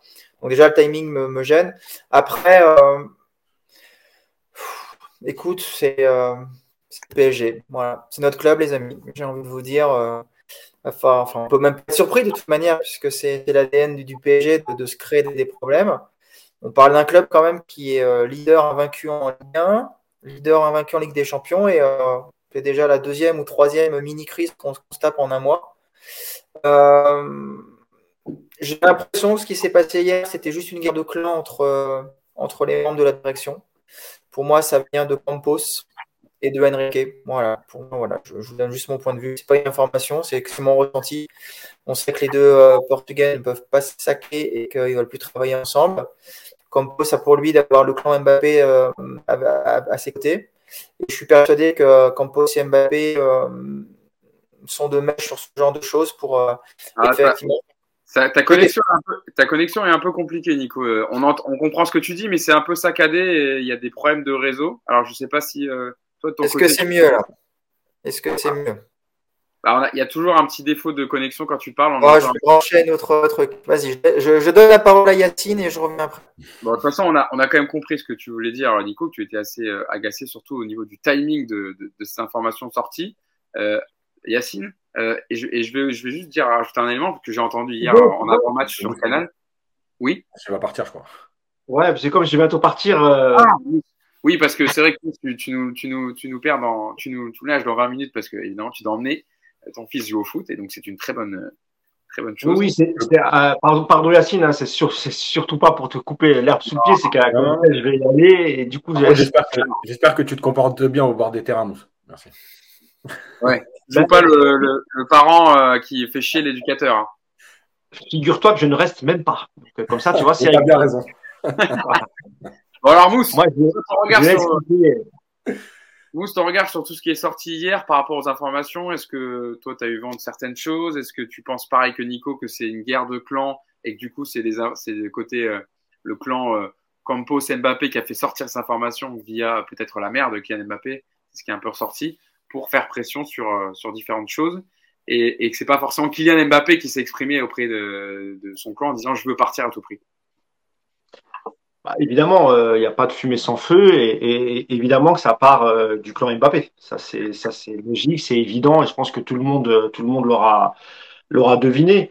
Euh, pourquoi je dis ça? Parce que d'abord, c'est pas la première fois que lui-même a fait passer ses messages. Il l'a fait aux yeux de tous. Hein. Le dernier, c'était le hashtag pivot pivot gang. Il avait il avait aussi fait des remarques en équipe de France. De par son attitude sur certains matchs, il nous avait fait comprendre qu'il n'était pas qu'il n'était pas d'accord. Et, moi, ça, il n'y a pas de, a pas de souci. Simplement, ce qui nous gêne, nous, c'est que si vraiment tu as un désaccord, euh, tu peux pas l'exprimer à chaque match, en fait. Tu vois Règle ça une bonne fois pour toutes avec la direction. Enfin, je veux dire là, tu joues un peu contre ton club. Pourquoi euh, Je me rappelle du dossier Cavani. Quand il arrive, il y a Ibrahimovic et il n'est pas content lui aussi. Hein. Donc, euh, tu vois, c'est la même chose. Hein. Il n'est pas content. Et je crois qu'il donne une interview à l'équipe, il le dit, et puis basta. Après, on l'a plus entendu parler, tu vois ça l'a pas empêché de faire les efforts, de faire des allers-retours, etc. Et en gros, moi, je, je juge pas le, le fond sur le fait qu'il a, qu'il a eu des promesses que, qui, qui n'ont pas été tenues, etc. Moi, je, je, le, je le crois bien volontiers. Hein. Et d'ailleurs, on a, on a tous vu que le mercato était, il était un peu bizarre. Simplement, pourquoi tu es obligé de le faire en public? Parce qu'il y a deux choses. Il y a, tu mets tes, tu mets tes partenaires dans, un, dans, une, dans une position délicate et tu mets aussi le club dans une position délicate en fait. C'est ça moi, c'est ça qui me qui me gêne dans cette histoire. Pour revenir à Campos, euh, Antero, Enrique. À la base, ils c'est deux hommes qui s'entendent bien. Hein. Il n'y a pas de, il souci. Et je peux même vous dire que Mbappé avait, parce qu'il semblerait que ça s'est un peu dégradé, mais avait d'excellentes relations avec Antero Enrique. Sur l'info qui est sortie qui disait si jamais Mbappé part, Campos suivra. Moi, je peux vous assurer, et de toute façon, j'en avais même parlé avec Yassine, et je crois que je t'en avais parlé aussi à, Nico, Antero Henrique, aujourd'hui, euh, le président de la Serre Khalifi, l'a toujours eu en haute estime. Même quand il s'est séparé de lui, il s'est séparé de lui à contre-cœur. C'était un crève-cœur pour Nasser Al Khalifi. C'est qu'à l'époque, il y avait trop de, trop de problèmes avec euh, et qu'il a été, il a été obligé de faire un choix politique parce qu'il pouvait pas virer Tourelle au bout d'un an. Donc, il a sorti Antero. Et encore une fois, il était dégoûté de le sortir. Ils lui ont filé un poste de directeur du football technique au Qatar. Je ne connais pas très bien euh, le, poste exact, mais vous m'avez compris. Euh, Aujourd'hui, si euh, Nasser devait faire un choix, je suis pas sûr qu'il choisirait Campos. Je suis pas sûr. Sur les promesses, Yacine l'a dit, Nicolas l'a dit aussi, mais il faut, quand même ne pas connaître Nasser El Khalifi et être un peu naïf pour, pour croire qu'il allait accéder à toutes tes requêtes. On parle de Lewandowski, il n'est pas venu, mais ça, ça c'est ni la faute de Nasser ni la faute de personne. Il voulait pas venir Lewandowski, ça ne l'intéressait pas le PSG, donc quoi qu'il arrive, il serait pas venu. On parle de Rashford. Quand le PSG s'est approché de Manchester, Manchester a dit c'est 100 millions. Le Qatar, ils vont pas non plus dépenser 100 millions juste pour faire plaisir à, à, Mbappé quand même. Et moi, je l'ai dit le, le dernier podcast, et j'en ai parlé souvent avec Yacine, dès qu'on a vu le comportement d'Mbappé et le fait qu'il n'était pas satisfait, moi, dans ma tête, à 99%, je savais que, alors, pas cet hiver, parce que je pense que ça sera quasiment impossible, mais l'été prochain, franchement, il y aura, je ne vois pas continuer comme ça. Je pense que lui, il s'est senti trahi, sans doute, euh, et, peut-être qu'effectivement, il a fait des, promesses que le président n'a pas tenues. Cet hiver, faut pas rêver parce que Nasser Al-Khalifi, jamais il laissera passer et jamais il il va renforcer un concurrent à la Ligue des Champions euh, au mois de janvier. Donc ça, c'est ça, c'est mort. L'histoire de oui, euh, Marca qui sort oui, euh, tant que c'est pas le Real Madrid, Nasser le laissera partir où il veut. Ça, c'est faux. D'abord, c'est interdit en France. Tu peux pas mettre ce type de clause. Donc ça, c'est pas, c'est juste pas possible. Et dernière chose, Nasser, il aurait pu lui, promettre tous les tous les meilleurs joueurs du monde. Lui, ce qui l'intéressait, et enfin, surtout l'émir, pour le rayonnement du Qatar, c'est d'avoir Mbappé sous les couleurs du PSG pendant la Coupe du Monde. C'est-à-dire que l'été prochain, lorsque Mbappé dira bah voilà, moi je, me, suis senti trahi et vous m'avez pas euh, vous n'avez pas respecté les termes du contrat et c'est sans doute vrai. Hein, moi j'ai pas de problème avec ça. Hein. eh ben, Nasser dira, bah, d'accord, bah, écoute, s'il y a un club qui pose 250 millions ou 300 millions d'euros, eh ben, nous, on te vend. Il n'y a pas de problème. Mais il n'y a pas de fumée sans feu. Ce qui, si tout le monde a confirmé hier, et nous, Yacine et moi, les, les, petites infos, qui, parce que pareil, aussi, on passe des coups de fil depuis hier pour savoir s'il y a du vrai, il y a du faux. Peut-être que lui l'a dit dans son cadre privé qu'il voulait se barrer, tu vois, qu'il voulait partir. Parce que je rappelle que France Bleu Paris, euh, sort un article où, où il ressortent des mots d'Mbappé qu'aurait dit à son entourage. Il dit Je me suis, je me suis euh, personnellement, je me suis trompé. Ah, il dit, il dit, il dit On s'est trompé et moi le premier. Voilà, on s'est trompé et moi le premier. Euh, France Bleu Paris, honnêtement, c'est pas le genre de. Honnêtement, ils sont bien informés et c'est pas le genre à faire du buzz. Donc, euh, honnêtement, je, je, les, je les vois pas, je les vois pas inventer ce genre de choses. Donc voilà. Tout ça, effectivement, Marca, ils sont malins. Ils ont vu Riolo, euh, Daniel Riolo sortir le truc la veille. Ils se sont dit, tiens, on va, on va pourrir le PSG le jour où, ils ont un match important. Voilà, j'allais dire, c'est une bonne guerre de leur côté, en tout cas. C'est évidemment qu'ils ont, ils ont sauté sur le truc pour, pour, pour déstabiliser. Et puis après, je pense que tous les journalistes ont passé des coups de fil et ils se sont fait confirmer le truc. Et, et, et ce qui a donné cette, cette journée un peu bizarre où, où finalement, on n'a pas parlé du match, on n'a pas parlé de tout ça, et on n'a parlé que de, que, que d'Mbappé. Voilà. Euh, Yacine, euh, par rapport, d'ailleurs, c'est intéressant ce que dit Mousse parce que euh, on parlait pas du match, on n'a pas parlé du match. Et j'ai écouté euh, Christophe Lolichon qui est consultant pour Canal+. Et, euh, Eric Bénard a posé la question en avant-match sur Canal. Est-ce que ça peut avoir un impact sur le groupe avant un match, etc., de voir qu'Mbappé euh, fasse ce genre de déclaration en off, on pense qu'un peu à sa tronche pour vouloir départir dès l'année prochaine, etc., voire même en janvier. Et Christophe Lolichon disait quelque chose d'intéressant. Il disait bah quand vous êtes dans un match avec des champions comme ça et que vous avez peut-être besoin dans le vestiaire vous regarder, de vous dire allez les gars on y va pour avoir un supplément d'âme, bah vous l'avez peut-être pas parce qu'en fait vous dites pas le copain d'en face, il dit qu'il veut se barrer, il veut que lui il parte, il veut que là machin, et au final ça déstabilise un groupe. Et lui il disait à Chelsea, parce que voilà Christophe Richon était directeur des gardiens à Chelsea, il était même sur sur le banc. À, à, à, Chelsea, il y avait quand même des joueurs d'un certain, voilà, d'un certain poids qui ont marqué l'histoire, des John Terry, des Frank Lampard, des Didier Drogba. Il dit, moi, il dit, j'ai jamais vu ça dans un club un joueur sort des infos comme ça le jour même d'un match de Ligue des Champions, euh, un timing comme ça, il dit jamais vu ça. Il dit sinon il se serait fait vite remonter les bretelles par les leaders du groupe. Donc c'est dire aussi quand même ce qui se passe au Paris Saint-Germain d'un point de vue d'un regard un peu extérieur et d'autres personnes qui ont fréquenté des, des grands clubs. Ça surprend aussi Yacine d'autres personnes comme Christophe Luchon qui ont connu des vestiaires euh, avec des, des, des joueurs à, à, gros ego ou voilà, des leaders. Ouais, mais il, par, il parle de 2004, 2006 et le football il a changé ah, tu reprends du Mbappé en plus, c'est beau. Non, mais, mais, en fait, oui, ça, non, mais, ça a quand même euh, un certain poids. Bien sûr. Bon, il y a plein de choses. Euh, évidemment qu'il y a deux possibilités. Soit il regrette vraiment, et c'est le message qu'il veut faire passer, soit effectivement, euh, c'est un tentative de putsch pour en fait prendre le pouvoir. En gros, ça, ça passe ou ça casse. Et c'est l'histoire avec, euh, avec Antero Henrique qui, euh, voilà. Le problème, c'est que dans, dans l'histoire Mbappé, il y a, y a plein, plein, plein, plein de choses. Il y a le comportement, il y a son entourage, euh, il y a ce qu'on avait dit, euh, le choix de, euh, de rester au PSG parce que euh, c'était quelqu'un d'important en France, que Macron, etc. moi, je pense que il y a, y a comment dire, il y a un élément qui est, qui est, qui est important, c'est que en fait, Mbappé, il a que 23 ans. Et de toute façon, il ne s'inscrit pas sur la durée au PSG. C'est-à-dire que ce soit un an ou deux, on sait très bien que à court terme maintenant, euh, il va quitter le club. Euh, le truc, c'est qu'est-ce qu'il se dit Est-ce qu'il se dit, ouais, finalement, euh, c'est, l'année de trop et j'aurais dû partir avant, donc je vais tout faire pour faire comprendre aux gens. Euh, voilà. Ce que dit Lolichon, c'est vrai. Mais le problème, c'est que, en vérité, les vestiaires de foot, c'est une catastrophe. Vous croyez vraiment qu'il y a 25 mecs qui, s'apprécient, qui jouent ensemble et qui sont là pour se taper. Mais si vous saviez le nombre de joueurs qui sont sur le banc et qui souhaitent la défaite de leur équipe parce qu'ils sont sur le banc, mais vous n'imaginez même pas le nombre de joueurs qui se disent, tu sais quoi, j'espère qu'il y aura 0-0, je vais rentrer, je vais marquer. Comme ça, euh, je vais marquer des points. Mais vous savez pas le. Mais, mais vous croyez quoi Que là, l'équipe, genre, ils sont solidaires. C'est des conneries, tout ça. La, réalité du foot, c'est que celui qui joue, euh, c'est le plus fort. Euh, c'est le plus fort, je parle, dans sa tête et dans son statut. Euh, et il emmerde les autres. Voilà, c'est tout. Il n'y a pas, y a pas de, solidarité, tout ça. Alors après, sur un match, là, ce que dit Lolichon, je ne suis pas d'accord, parce que dans le sens où, sur un match en Ligue des Champions, oui, il peut y avoir cette envie de se dire, bon, tant pis si, si je ne l'aime pas. Euh, c'est quand même la Ligue des Champions, c'est Benfica, c'est Manchester, c'est le Bayern. Donc, je vais quand même aller me taper.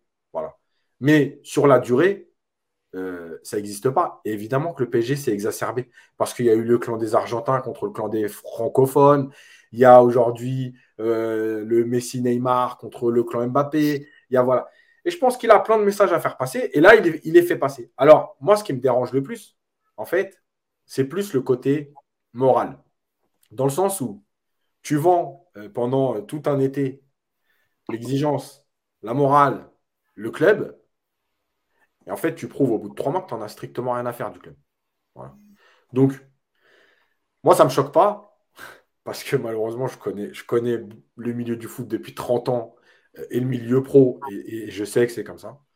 Euh, maintenant, moi, ce qui me dérange, c'est euh, plus, tu sais, le fait que, parce que c'est facile, tu vois, le démenti de Campos. Bon, déjà, les démentis, on en fera ce qu'on veut. Hein, oui, je l'ai donné parce que c'est quand même assez on a un match euh, au diffuseur à Canal euh, hier. De toute façon, ça fait partie de l'info. Hein. Il est venu démentir, il est venu démentir. Maintenant, les démentis, on connaît. Hein. Les présidents qui disent euh, le coach, il n'est pas menacé. 48 heures après, le mec, il, est dehors. Ça me fait penser à Jean-Michel Aulas avec Peter Bosch. Hein. Par exemple. Il y a des tweets en disant soyons solidaires autour de Peter Bosch, etc. puis trois jours après, c'est Laurent Blanc. Eh, bien sûr. Donc, donc les démentis, on en fait ce qu'on veut. Et puis dans les démentis, il y a aussi la phrase. Mbappé, il m'a jamais dit ça. Il n'a pas dit, il pense pas ça. Il a dit, il m'a jamais dit ça. Voilà, après, vous faites ce que vous voulez. Euh, mais ce que je veux dire, c'est que euh, là, Mbappé, il fait passer des messages par son clan, d'après les infos qui sortent. Euh, et en fait, il peut. Même si lui, tu vois, il y a des gens qui disaient Ouais, si Mbappé, il veut, il veut taire la rumeur, il vient lui-même. Même si lui, il vient et dit Mais moi, j'ai jamais parlé de ça. Est-ce que ça veut dire qu'il ne pense pas? Est-ce que ça veut dire qu'il n'a pas demandé à son entourage de le faire sortir? Donc, en fait, c'est insoluble, encore une fois. On est dans un club qui, qui a encore une fois des conflits de partout. Voilà. Euh, parce que tu avais un directeur sportif et un entraîneur qui étaient censés bien s'entendre et tu as pris un directeur sportif qui ne s'entend plus avec le nouveau directeur sportif. Enfin, non. Tu as pris un mec, bah, d'ailleurs, on ne sait pas trop c'est quoi son rôle.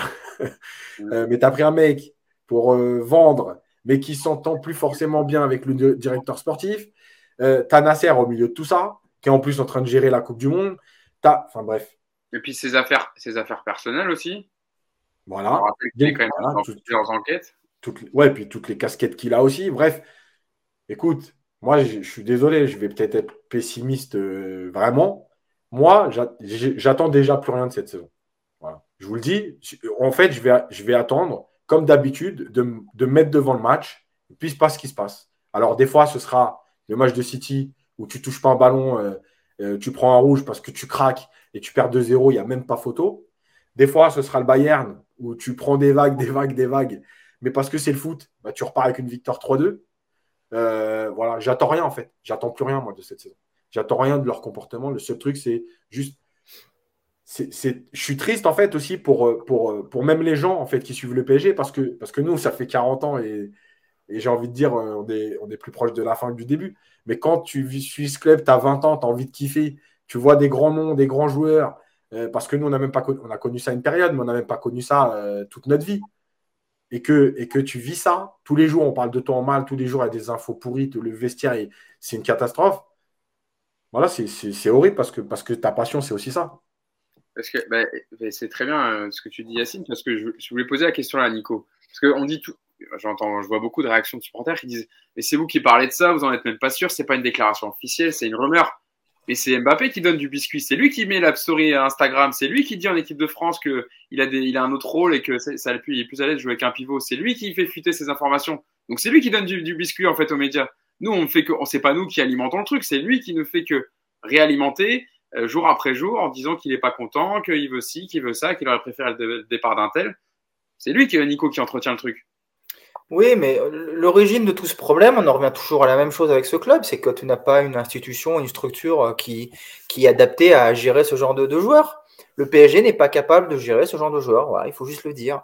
Euh, Mbappé, tu t'es mis à quatre pattes pendant six mois pour qu'il prolonge. Alors, Tu lui as sûrement fait des promesses, ça j'en doute pas une seule seconde. Après, il a été assez con pour les croire, c'est son problème.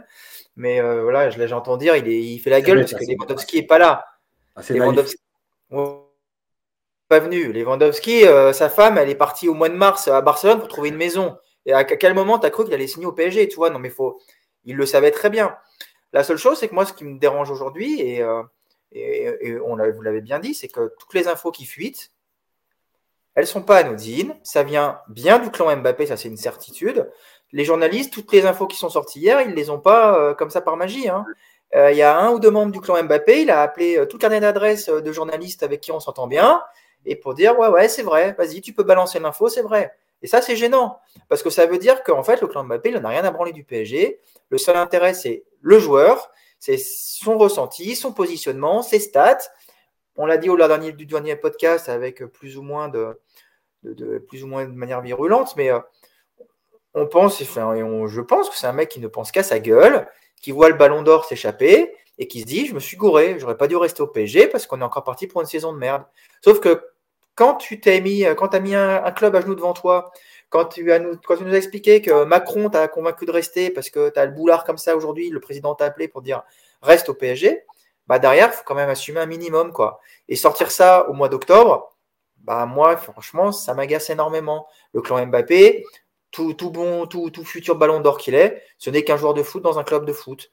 Et le clan Mbappé, bah, ce serait bien, comme je l'ai dit la semaine dernière, qu'ils ferment un peu tous leur gueule, que Mbappé joue. Hier, il fait un très bon match, dans l'état d'esprit, du moins. Moi, voilà, hier, j'ai rien à lui reprocher, Mbappé. Et, voilà. Putain, maintenant qu'il joue au foot. Et puis, croire que Mbappé va partir au mois de janvier, c'est la même chose que croire que Lewandowski va signer au, au PSG. Ça n'arrivera évidemment pas. à quel moment euh, les Qataris vont lâcher un joueur comme ça au mois de janvier sous contrat alors qu'il est encore sous contrat un an et demi Ça n'arrivera évidemment pas. Par contre, l'été prochain, évidemment que ça va, ça va revenir. Et, comme on disait samedi dernier, si Mbappé n'est pas content au PSG, s'il veut partir, si un club vient mettre 150, 200 ou 300 millions sur la table, eh ben, qu'il s'en aille. Et, et, nous, on a supporté le PSG avant Mbappé, on supportera le PSG après lui, il n'y a aucun problème. Mais par contre, ce comportement-là, moi, quand il fait la gueule sur le terrain, j'accepte pas. Ça me fait vraiment chier de voir ça, parce que j'estime que quand tu as euh, son salaire, son statut, tu, tu, fais pas ça, je suis désolé. Et ce que fait son clan actuellement, parce que j'aurais dit, ça vient évidemment du clan, toutes ces fuites, c'est du bon vieux foutage de gueule. Et si tu étais dans un grand club, si tu étais à, au Real, si tu étais à Liverpool ou à City, je peux t'affirmer que Mbappé, hier, déjà, il jouait pas. Voilà, ça se passait comme ça, en demandant des explications au clan. C'est quoi ces conneries maintenant? Où est-ce que vous voulez aller? Si vous voulez jouer comme ça, eh ben, écoutez, Mbappé, non seulement il ne va pas partir au mois de janvier, mais en plus, il va aller faire quelques passages sur le banc. Et puis, on verra s'il est capable de marquer des buts, euh, le cul sur une chaise. Voilà comment il faut les prendre, des mecs comme ça. Mais le PSG ne peut pas. Le PSG n'a aucune. fin. c'est un club qui est un paillasson. Voilà, nous, on est juste là pour avoir des grands noms. On donne tout ce qu'ils veulent pour qu'ils restent parce que sinon, ils s'en vont. Bon, bah voilà. Aujourd'hui, c'est le revers de la médaille. Euh, j'excuse euh, Mousse hein, qui a eu un problème de connexion et qui n'a pas pu revenir. Bon, il est resté que quelques minutes avant de devoir partir, mais voilà, je l'excuse de sa part et il sera de nouveau présent avec nous lors du prochain podcast. Juste un dernier mot, c'est le dernier, euh, Hugo. Juste par rapport au, podcast précédent où j'ai dit que je vous dis que si Mbappé, tu lui dis gagne la Ligue des Champions ou pas, si tu mets 40 buts ou pas, etc. Ah, mais on s'est posé la question. C'était, est-ce que c'était, je sais, plus, mais je l'ai entendu dans le podcast, oui, je pense. si, Mbappé, en gros, c'est ce que tu as dit, c'est est-ce que Mbappé préfère mettre 40 buts et gagner le ballon d'or, ou alors marquer que 15 buts et gagner avec des champions avec son équipe? Voilà. C'est ça? Donc, ouais. Donc, je vais préciser. Non, mais je vais préciser parce qu'il y en a qui m'ont dit comment tu peux dire qu'il n'a pas envie de gagner la Ligue des Champions? Donc, moi, je vous le redis, je vais préciser comme il faut. Oui, ne pas gagner la Ligue des Champions s'il n'est pas décisif. Et je vais donner un exemple parce que ça va parler à tout le monde. Rappelez-vous de Cristiano Ronaldo le soir de la victoire de Real face à. Alors, je crois que c'est la Juve, euh, où il n'a pas marqué et il fait la gueule. D'ailleurs, ça avait, ça avait déplu énormément à Ramos, à Pérez, etc. On le voyait bien, il faisait la gueule, genre. Ah euh, sur le terrain, avant la remise et tout, il a bien montré, genre, je suis pas content. Et ben moi, c'est de ça que je vous parle. C'est-à-dire que le mec, là, à ce moment-là, il se disait, j'ai pas marqué en finale de la Ligue des Champions. À la limite, je ne vais même pas aller chercher la coupe ou ma médaille, j'en ai rien à foutre. Voilà. Moi, je dois être décisif dans ce genre de match. En fait, c'est de ça que je parle. Et pour moi, il y a eu, aussi des éléments dans les interviews de, la mère d'Mbappé, de Mbappé lui-même. Euh, alors je ne les ai pas devant moi, mais je m'en souviens très bien, où il y avait une question sur le ballon d'or et où il disait, mais les nouveaux critères du ballon d'or mettent les titres collectifs en dernière position. En gros, les chiffres, c'est plus important. Voilà, il a répondu à la question. Et moi, je ne moi, je critique pas ça. Je, je m'en fous, en fait. C'est le nouveau football. Mais ce que je veux dire, c'est que quand on dit qu'il préfère les titres individuels ou qu'il est prêt à tout pour l'individuel et pas le collectif, c'est exactement ça. Après, c'est son choix. Si le club l'accepte, comme l'a dit Nico, si le club accepte ça, si le club est prêt à faire des chèques en blanc et à dire euh, nous, on est prêt à tout pour te garder, j'ai envie de te dire, c'est encore une fois comme les enfants. Voilà, ton fils, tu lui dis, tu rentres à 19h, il rentre à 20h30 et ça se passe normal. Mais pourquoi, il va, pourquoi la, semaine prochaine, il va rentrer à 19h Il va rentrer à 21h30 même. Donc, euh, bah oui, mais c'est ça la vie. Donc, on te laisse tout faire, et bah, je fais ce que je veux. Voilà. Mais c'est là où tu vois, excuse-moi Hugo, c'est là où tu vois où ce club il marche sur la tête, c'est que ce problème-là, il est pointé du doigt depuis, euh, je veux dire depuis 5 ans pour être sympa, depuis l'arrivée Neymar Mbappé, cet été-là, 2017. Avant, ça tenait à peu près la route parce que tu avais quand même des joueurs qui t'imposaient un cadre au sein de ce vestiaire. Mais là où tu marches sur la tête, c'est que tu as identifié ce problème très clairement, puisque tu en parles régulièrement. Tous les ans, depuis 2018, Nasser, il te fait une interview tu peux sortir la même avec le même titre, la fin de la récré. Hein, tous les, tous les étés, la même. Ni les paillettes et le bling bling. C'est la même interview. Et en fait, tu reproduis toujours les mêmes erreurs. Et puis alors là, cette année, c'est exceptionnel. C'est qu'on est, euh, on est deux mois après l'arrivée de Galtier qui t'explique que le cadre collectif sera le plus fort que tout. Et en fait, tu te rends compte que tu ne peux pas imposer ça dans ce club parce que tu n'as pas une structure suffisante. Et si, si le merdier actuel, pouvait au moins avoir comme conséquence d'un changement de structure d'homme, parce que Nasser, c'est un problème pour le PSG, je vous l'ai déjà dit plein de fois, et je ne suis pas le seul. Euh, y a...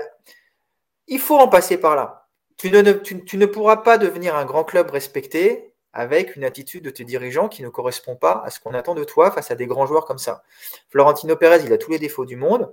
Quand Ronaldo lui a cassé les couilles en lui disant euh, si je suis pas augmenté de temps, je me barre, Pérez, il a dit quoi bah, amène-moi 100 millions et tu te barres. Bah voilà. Et ils l'ont laissé partir. Euh, qui est-ce qui a plus pleuré? C'est la Juve qui a récupéré Ronaldo ou c'est le Real qui l'a laissé partir? Tu vois, il y a un moment où euh, il faut penser à ton club, quoi. Et aujourd'hui, si, Mbappé c'est un problème pour ton club, eh ben, tu vends. Il y en a d'autres des joueurs. Ah, il y en a peut-être qui sont moins bons. Est-ce que Mbappé, est-ce qu'une équipe qui a gagné la Ligue des Champions depuis 5 ans, il y avait Mbappé? Non. Tu peux gagner la Ligue des Champions sans Mbappé. Donc, il n'y avait, pas Hollande non plus hein, dans l'équipe.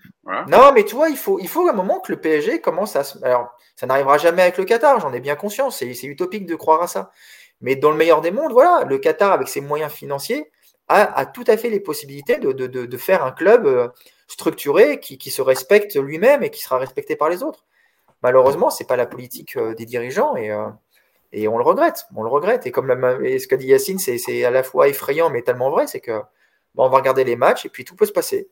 Cette équipe peut aller gagner la Ligue des Champions parce qu'il y a un talent monstrueux, comme elle peut se faire éliminer en huitième de finale par Copenhague ou je ne sais qui. Donc voilà, c'est le PSG de cette année. Il va falloir malheureusement faire avec. On parle d'un, alors dans les premières rumeurs qui arrivent, hein, d'un, comme le Real ne voudrait pas forcément le reprendre directement avec euh, avec ce qu'il a fait l'été dernier, et puis aussi, euh, je pense que Florentino Pérez n'est pas sourd ni aveugle et qu'il voit le comportement de Mbappé au Paris Saint-Germain. On parle d'un départ plutôt du côté de la Première Ligue et Liverpool, où euh, Liverpool serait prêt à le récupérer. Alors j'ai même vu le Parisien sortir un échange potentiel avec Mohamed Salah. Bon ça c'est vraiment la rumeur de la rumeur de la rumeur, mais voilà ça, ça commence déjà. On a ça fait que deux mois de compétition et on en a déjà parlé du mercato euh, estival de enfin hivernal peut-être même mais estival de la saison prochaine. Mais tu vois le, Real pour le coup, Pérez il est très intelligent. Encore une fois on peut dire tout ce qu'on veut sur Florentino Pérez, c'est un sacré président. Euh, évidemment qu'il va tâter le terrain sur Mbappé si jamais il y a une fenêtre qui s'ouvre l'été prochain. Par contre, Florentino Pérez, il va être capable de sentir si, son, si ses supporters, si les sociaux, si les joueurs, si le vestiaire, s'il sent que ça commence un petit peu à friter et que ça peut être un problème, il va pas s'entêter, il va pas aller le chercher. Il est pas con, hein, Florentino Pérez. Hein. Puis là, je pense, Nico, ça sera plus aux conditions de l'été dernier où Mbappé était en fin de contrat. Là, ça sera à leurs conditions on dira ça sera il y aura plus autant de primes de etc enfin il y aura pas de, de primes de, de, de, primes à la signature parce qu'évidemment il sera pas libre non c'est droit à l'image surtout les droits, à également oui mais ça sera plus à leurs conditions que à conditions d'Mbappé alors que l'été dernier il était en il était euh, position de force plus en force ouais puis tu vois de rien ce qui, ce qui se passe en ce moment les autres clubs, ils sont, ils sont attentifs. Alors, je, je, pense que les autres clubs, ils savent que le PSG est un fonctionnement bancal et que c'est propice à ce genre de, de choses. Mais euh, un club comme Liverpool, un club comme Madrid, s'ils font venir Mbappé, je pense qu'ils vont très rapidement mettre les, les, points sur les i en expliquant voilà ici comment ça se passe. Tu as le Real Madrid là-haut, et puis toi, tu es, voilà, es en dessous. Et euh, ça peut aussi inquiéter quelques clubs, hein, parce que mm. quand tu vois le poids et la puissance du, du clan Mbappé au PSG, même si ce n'est que le PSG au niveau institution, bah, tu sais, son image, je suis pas sûr qu'elle sorte grandie de ce genre de. Parce que même les gens qui peuvent pas saquer le PSG, euh, moi, je vois beaucoup de, de gens, euh, des, support, bah, des supporters du Real, de Marseille. Euh, vas-y, la diva, la starlet, les mecs, c'est ça. Mm. Ils voient ce qui se passe. Hein, donc, ça les fait bien marrer parce que ça tombe sur la gueule du PSG, comme nous, on rirait bien si ça arrivait à, à, Marseille, ce genre d'événement. Mais Mbappé, je suis pas sûr que son image ne sorte grandie de ce genre d'épisode. Ah. D'ailleurs, il y a le média BR Football, je pense que vous connaissez sur, sur, sur Twitter. C'est BR Football ou c'est qui fait des petites vidéos, vous savez, euh, d'animation un peu en mode cartoon sur les joueurs, etc. Je sais pas si vous avez vu. Et en gros, Mbappé. Pas, assez souvent. Ah, attendez, non, mais je, suis sûr que c'est ça. Il me semble que c'est BR. Euh, BR, euh, c'est ça, BR Football. En gros, il faut des petites vidéos d'animation sur la reprise de Ligue des Champions, etc. Et en gros, il y avait Mbappé qui était dans la vidéo, évidemment, et où en gros, il était euh, en gros euh, seul à jouer où euh, il joue, on le voit jouer à FIFA et il se fait la passe pour lui, pour lui et il marque. Et donc on voit déjà que dans le dans l'impression à l'Europe, même voire à l'international, c'est que Mbappé décide de ce qu'il veut au club, fait ce qu'il veut, joue. S'il pouvait jouer qu'avec lui sur le terrain, il jouerait qu'avec lui. Et enfin bref, c'était quand même. Et je voyais que beaucoup de monde l'avait relayé en disant, bah regardez l'image qu'il a Mbappé à l'international, parce que c'est en gros Monsieur Alboulard, il décide de ce qu'il veut au, au Paris Saint-Germain. Donc je pense que tu as raison, Nico, les clubs savent à peu près maintenant comment fonctionne Mbappé et que ça aura une influence sur son prochain club. En tout cas, les conditions qui est. Bah, ouais, après, ça ça l'empêchera pas d'aller dans n'importe quel grand club. Hein. si Mbappé dit qu'il va aller au Real, il ira peut-être au Real. Je sais pas ce que je suis en train de dire, mais, euh, mais par contre, voilà, ça. Tiens, on parlait des légendes du PSG la semaine dernière, où il y a 15 jours avec Yacine et tout. Et, et les grands joueurs de foot, c'est ça aussi, quoi les grands joueurs de foot, il n'y a pas que les buts qu'ils mettent sur un terrain qui, qui, qui, qui, va justifier après leur statut pendant 20, 30, 40 ans. Toi. Un mec comme Maradona, euh, il avait la pire vie euh, extra-sportive que tu peux imaginer. Mais le mec, je sais pas, il te dégageait quelque chose malgré tout qui, qui, fait qu'aujourd'hui, il est ce qu'il est. Il n'y avait pas que son niveau de football. Mm. Un mec comme Messi, s'il a été, s'il est considéré comme. Bon, t'as de, as de nouveau des petits soucis de connexion. Euh, de retour, je suis de retour. Ah, ça Messi, je te disais que Messi, au-delà de ses statistiques, c'est aussi un comportement. Voilà, t'entends pas. Et pourtant, il doit avoir euh, les mêmes états d'âme peut-être que Mbappé parfois. Et, il a aussi fait la loi euh, au Barça. Mais voilà, l'image de Mbappé, en plus, c'est là où je comprends pas. C'est que lui, pour lui, l'image est quand même super importante. Et là, ce qu'il fait là, mm. mais en quoi tu peux sortir grandi? Donc, en fait, il va juste surfer sur on m'a fait des promesses qu'on n'a pas tenues. Eh ben putain, si tu crois que tu peux, euh, tu peux faire la gueule un an juste avec cette phrase-là, bah moi, j'ai du mal à voir le truc comme ça, franchement. Donc, euh, écoute, on va voir la suite. Mais en tout cas, euh, elle est sympa, ça sympa ce, début d'automne. Hein. On n'est même pas encore arrivé au mois de novembre. Hein. ça fait deux mois de compétition. déjà à parler d'un potentiel départ d'Mbappé. Et un petit, euh, petite chose qu'on n'a pas évoqué tout à l'heure dans le débrief du match face au Benfica, et j'ai oublié de dire, on n'a pas eu de penalty gate hier pour le coup. Yacine, toi qui étais au stade, apparemment, ça c'est Dominique Armand en bord terrain pour Canal a dit directement Mbappé a pris le ballon et il y a plus de contestation avec Neymar. Non, mais il y a même pas. D'ailleurs, à un moment donné, je l'ai même oublié parce que tellement il n'y a pas eu d'événement. Quoi. C'est-à-dire que Neymar n'est pas allé, l'autre il a pris le ballon. Mais Neymar, il attendait qu'il le rate, je pense. Hein? Neymar, il l'a laissé tirer pour qu'il le rate. Neymar, Neymar, il était comme ça derrière à lancer un marabout, un sort. Tu sais que... Non, mais tu vois, par exemple, c'est ce que tu dis là. Ben, tu vois, je sais que ça peut paraître. Il y, a peut-être y en a peut-être qui vont dire tu caricatures. Mais je vous jure que dans un vestiaire, ça, ça existe. C'est quoi? Vas-y, laisse-le tirer. Comme ça, s'il le rate, mais j'espère qu'il va la rater. Tu vois Mais vraiment, ça existe vraiment. Mais... en tout cas, pour le coup, Mbappé l'a mis hier. Donc au moins, on a évité ça dans le débrief. Parce que sinon, alors là, si avec ce qu'il y a eu hier en avant-match, toutes les infos sorties, qui prend le péno et qui le loupe, et que tu as une image derrière de Neymar qui, j'en sais rien, qui fait une tête, alors là, t'en parles pendant. Ah, il fait ça, Neymar derrière. tu aurais les caméras d'El Chiringuito là, qui auraient zoomé. Regardez la tête de Neymar. Au moment où Mbappé, lâche prend le ballon, ils auraient fait un débrief sur un penalty. Bon, heureusement, on n'a pas eu de penalty gate. On a déjà eu assez au PSG on espère jusqu'au prochain. Euh, bon, je pense qu'on a été euh, assez complet. Je pense qu'on a une heure et demie de podcast, non, Yes Ouais, ouais, 1h35. Donc on est, on est pas mal. On vous a, vous a gâté aujourd'hui, les amis. Et euh, je veux vous remercier encore une fois, une nouvelle fois, de votre fidélité au podcast, des commentaires que vous laissez à chaque fois en dessous des, euh, des, des, discussions, des, des, vidéos sur YouTube, et puis aussi les échanges qu'on a sur Twitter. Et je remercie aussi ceux qui m'ont envoyé des messages pour me dire ah, comment ça se fait que t'es pas là, etc. Bon, euh, il y a un peu de boulot cette année, et même les autres années. Il y a un peu plus cette année avec Canal, donc je, je, suis toujours très très bien remplacé et le podcast fonctionne à merveille sans moi, donc il n'y a aucun problème. Je vais remercier Mousse qui n'est plus avec nous parce qu'il a dû partir un peu en avance. Il a un petit problème de connexion. Je remercie Mousse évidemment d'avoir été avec nous. Yacine, un grand merci. Nico également. Merci à toi. merci d'avoir été avec moi pour ce. Ah, Mousse, il est parti euh, engueuler l'éducateur pour que son fils soit titulaire. pour qu'il tire les pénaux. Ouais. Il nous dit qu'il n'y est pas, mais moi, la dernière fois, j'ai vu une vidéo Instagram où il filmait son, son fils euh, sur, le, sur la pelouse. Hein. donc, peut-être mais je l'ai vu qu'il le filmait quand même, il est jamais très très loin. Euh, Yacine, d'ailleurs, est-ce qu'il y aura une minute coach sur le match d'hier? Ouais, ouais, je suis en train de la préparer. Mais je, ah. je, choisis deux thèmes parce qu'en fait, il y a plein de choses, mais voilà. Mais oui. Restez si vous voulez voilà, voir la vidéo de Yacine, évidemment. Abonnez-vous à la chaîne YouTube de Paris United et activez la cloche. Vous aurez la notification pour euh, la, les explications de coach Yacine sur, euh, sur ce match.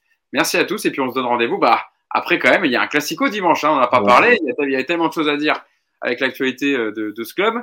Euh, mais il y a PSG Marseille euh, dimanche au Parc des Princes. Donc, euh, il y aura encore des choses à dire. Il peut se passer énormément de choses parce qu'il y a trois jours entre temps. Et comme disait Nico tout à l'heure, il se passe des choses tous les jours. Donc, on aura peut-être encore une belle page d'actualité extra-sportive d'ici là.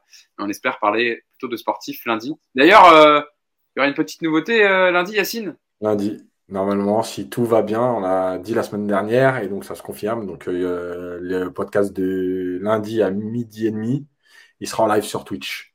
Et peut-être aussi sur YouTube en même temps, on est en train de voir, mais en tout cas sur Twitch, c'est sûr. Voilà, on essaye d'apporter des améliorations au podcast, de vous proposer un meilleur contenu euh, audio, visuel, etc. Et donc ça rend. Et puis échanger en, échanger en live plutôt qu'en commentaire. Euh, voilà. Puis en principe, Hugo, euh, Hugo nous a aussi promis une diffusion sur Canal Plus Sport. Hein, donc, oui, en simultané, oui, exactement, d'utiliser les différents canaux, voilà, parce que évidemment, euh, Canal est d'accord, j'aurais demandé, donc et vous serez payé euh, en conséquence, euh, les amis. Euh, non, mais du coup, c'est une petite nouveauté quand même parce que je sais que vous nous l'avez demandé régulièrement de pouvoir échanger avec nous directement, d'être sur Twitch. Vous, il y a beaucoup d'émissions qui se passent sur Twitch, etc. Et ben voilà, Paris United fait le fait le pas et avance et, et, voilà prend cette direction avec grand plaisir. On espère que vous serez au rendez-vous donc lundi à midi et demi pour débriefer ouais. ce PSG Marseille. Merci à tous et puis on se donne rendez-vous donc lundi prochain. Salut. Ciao.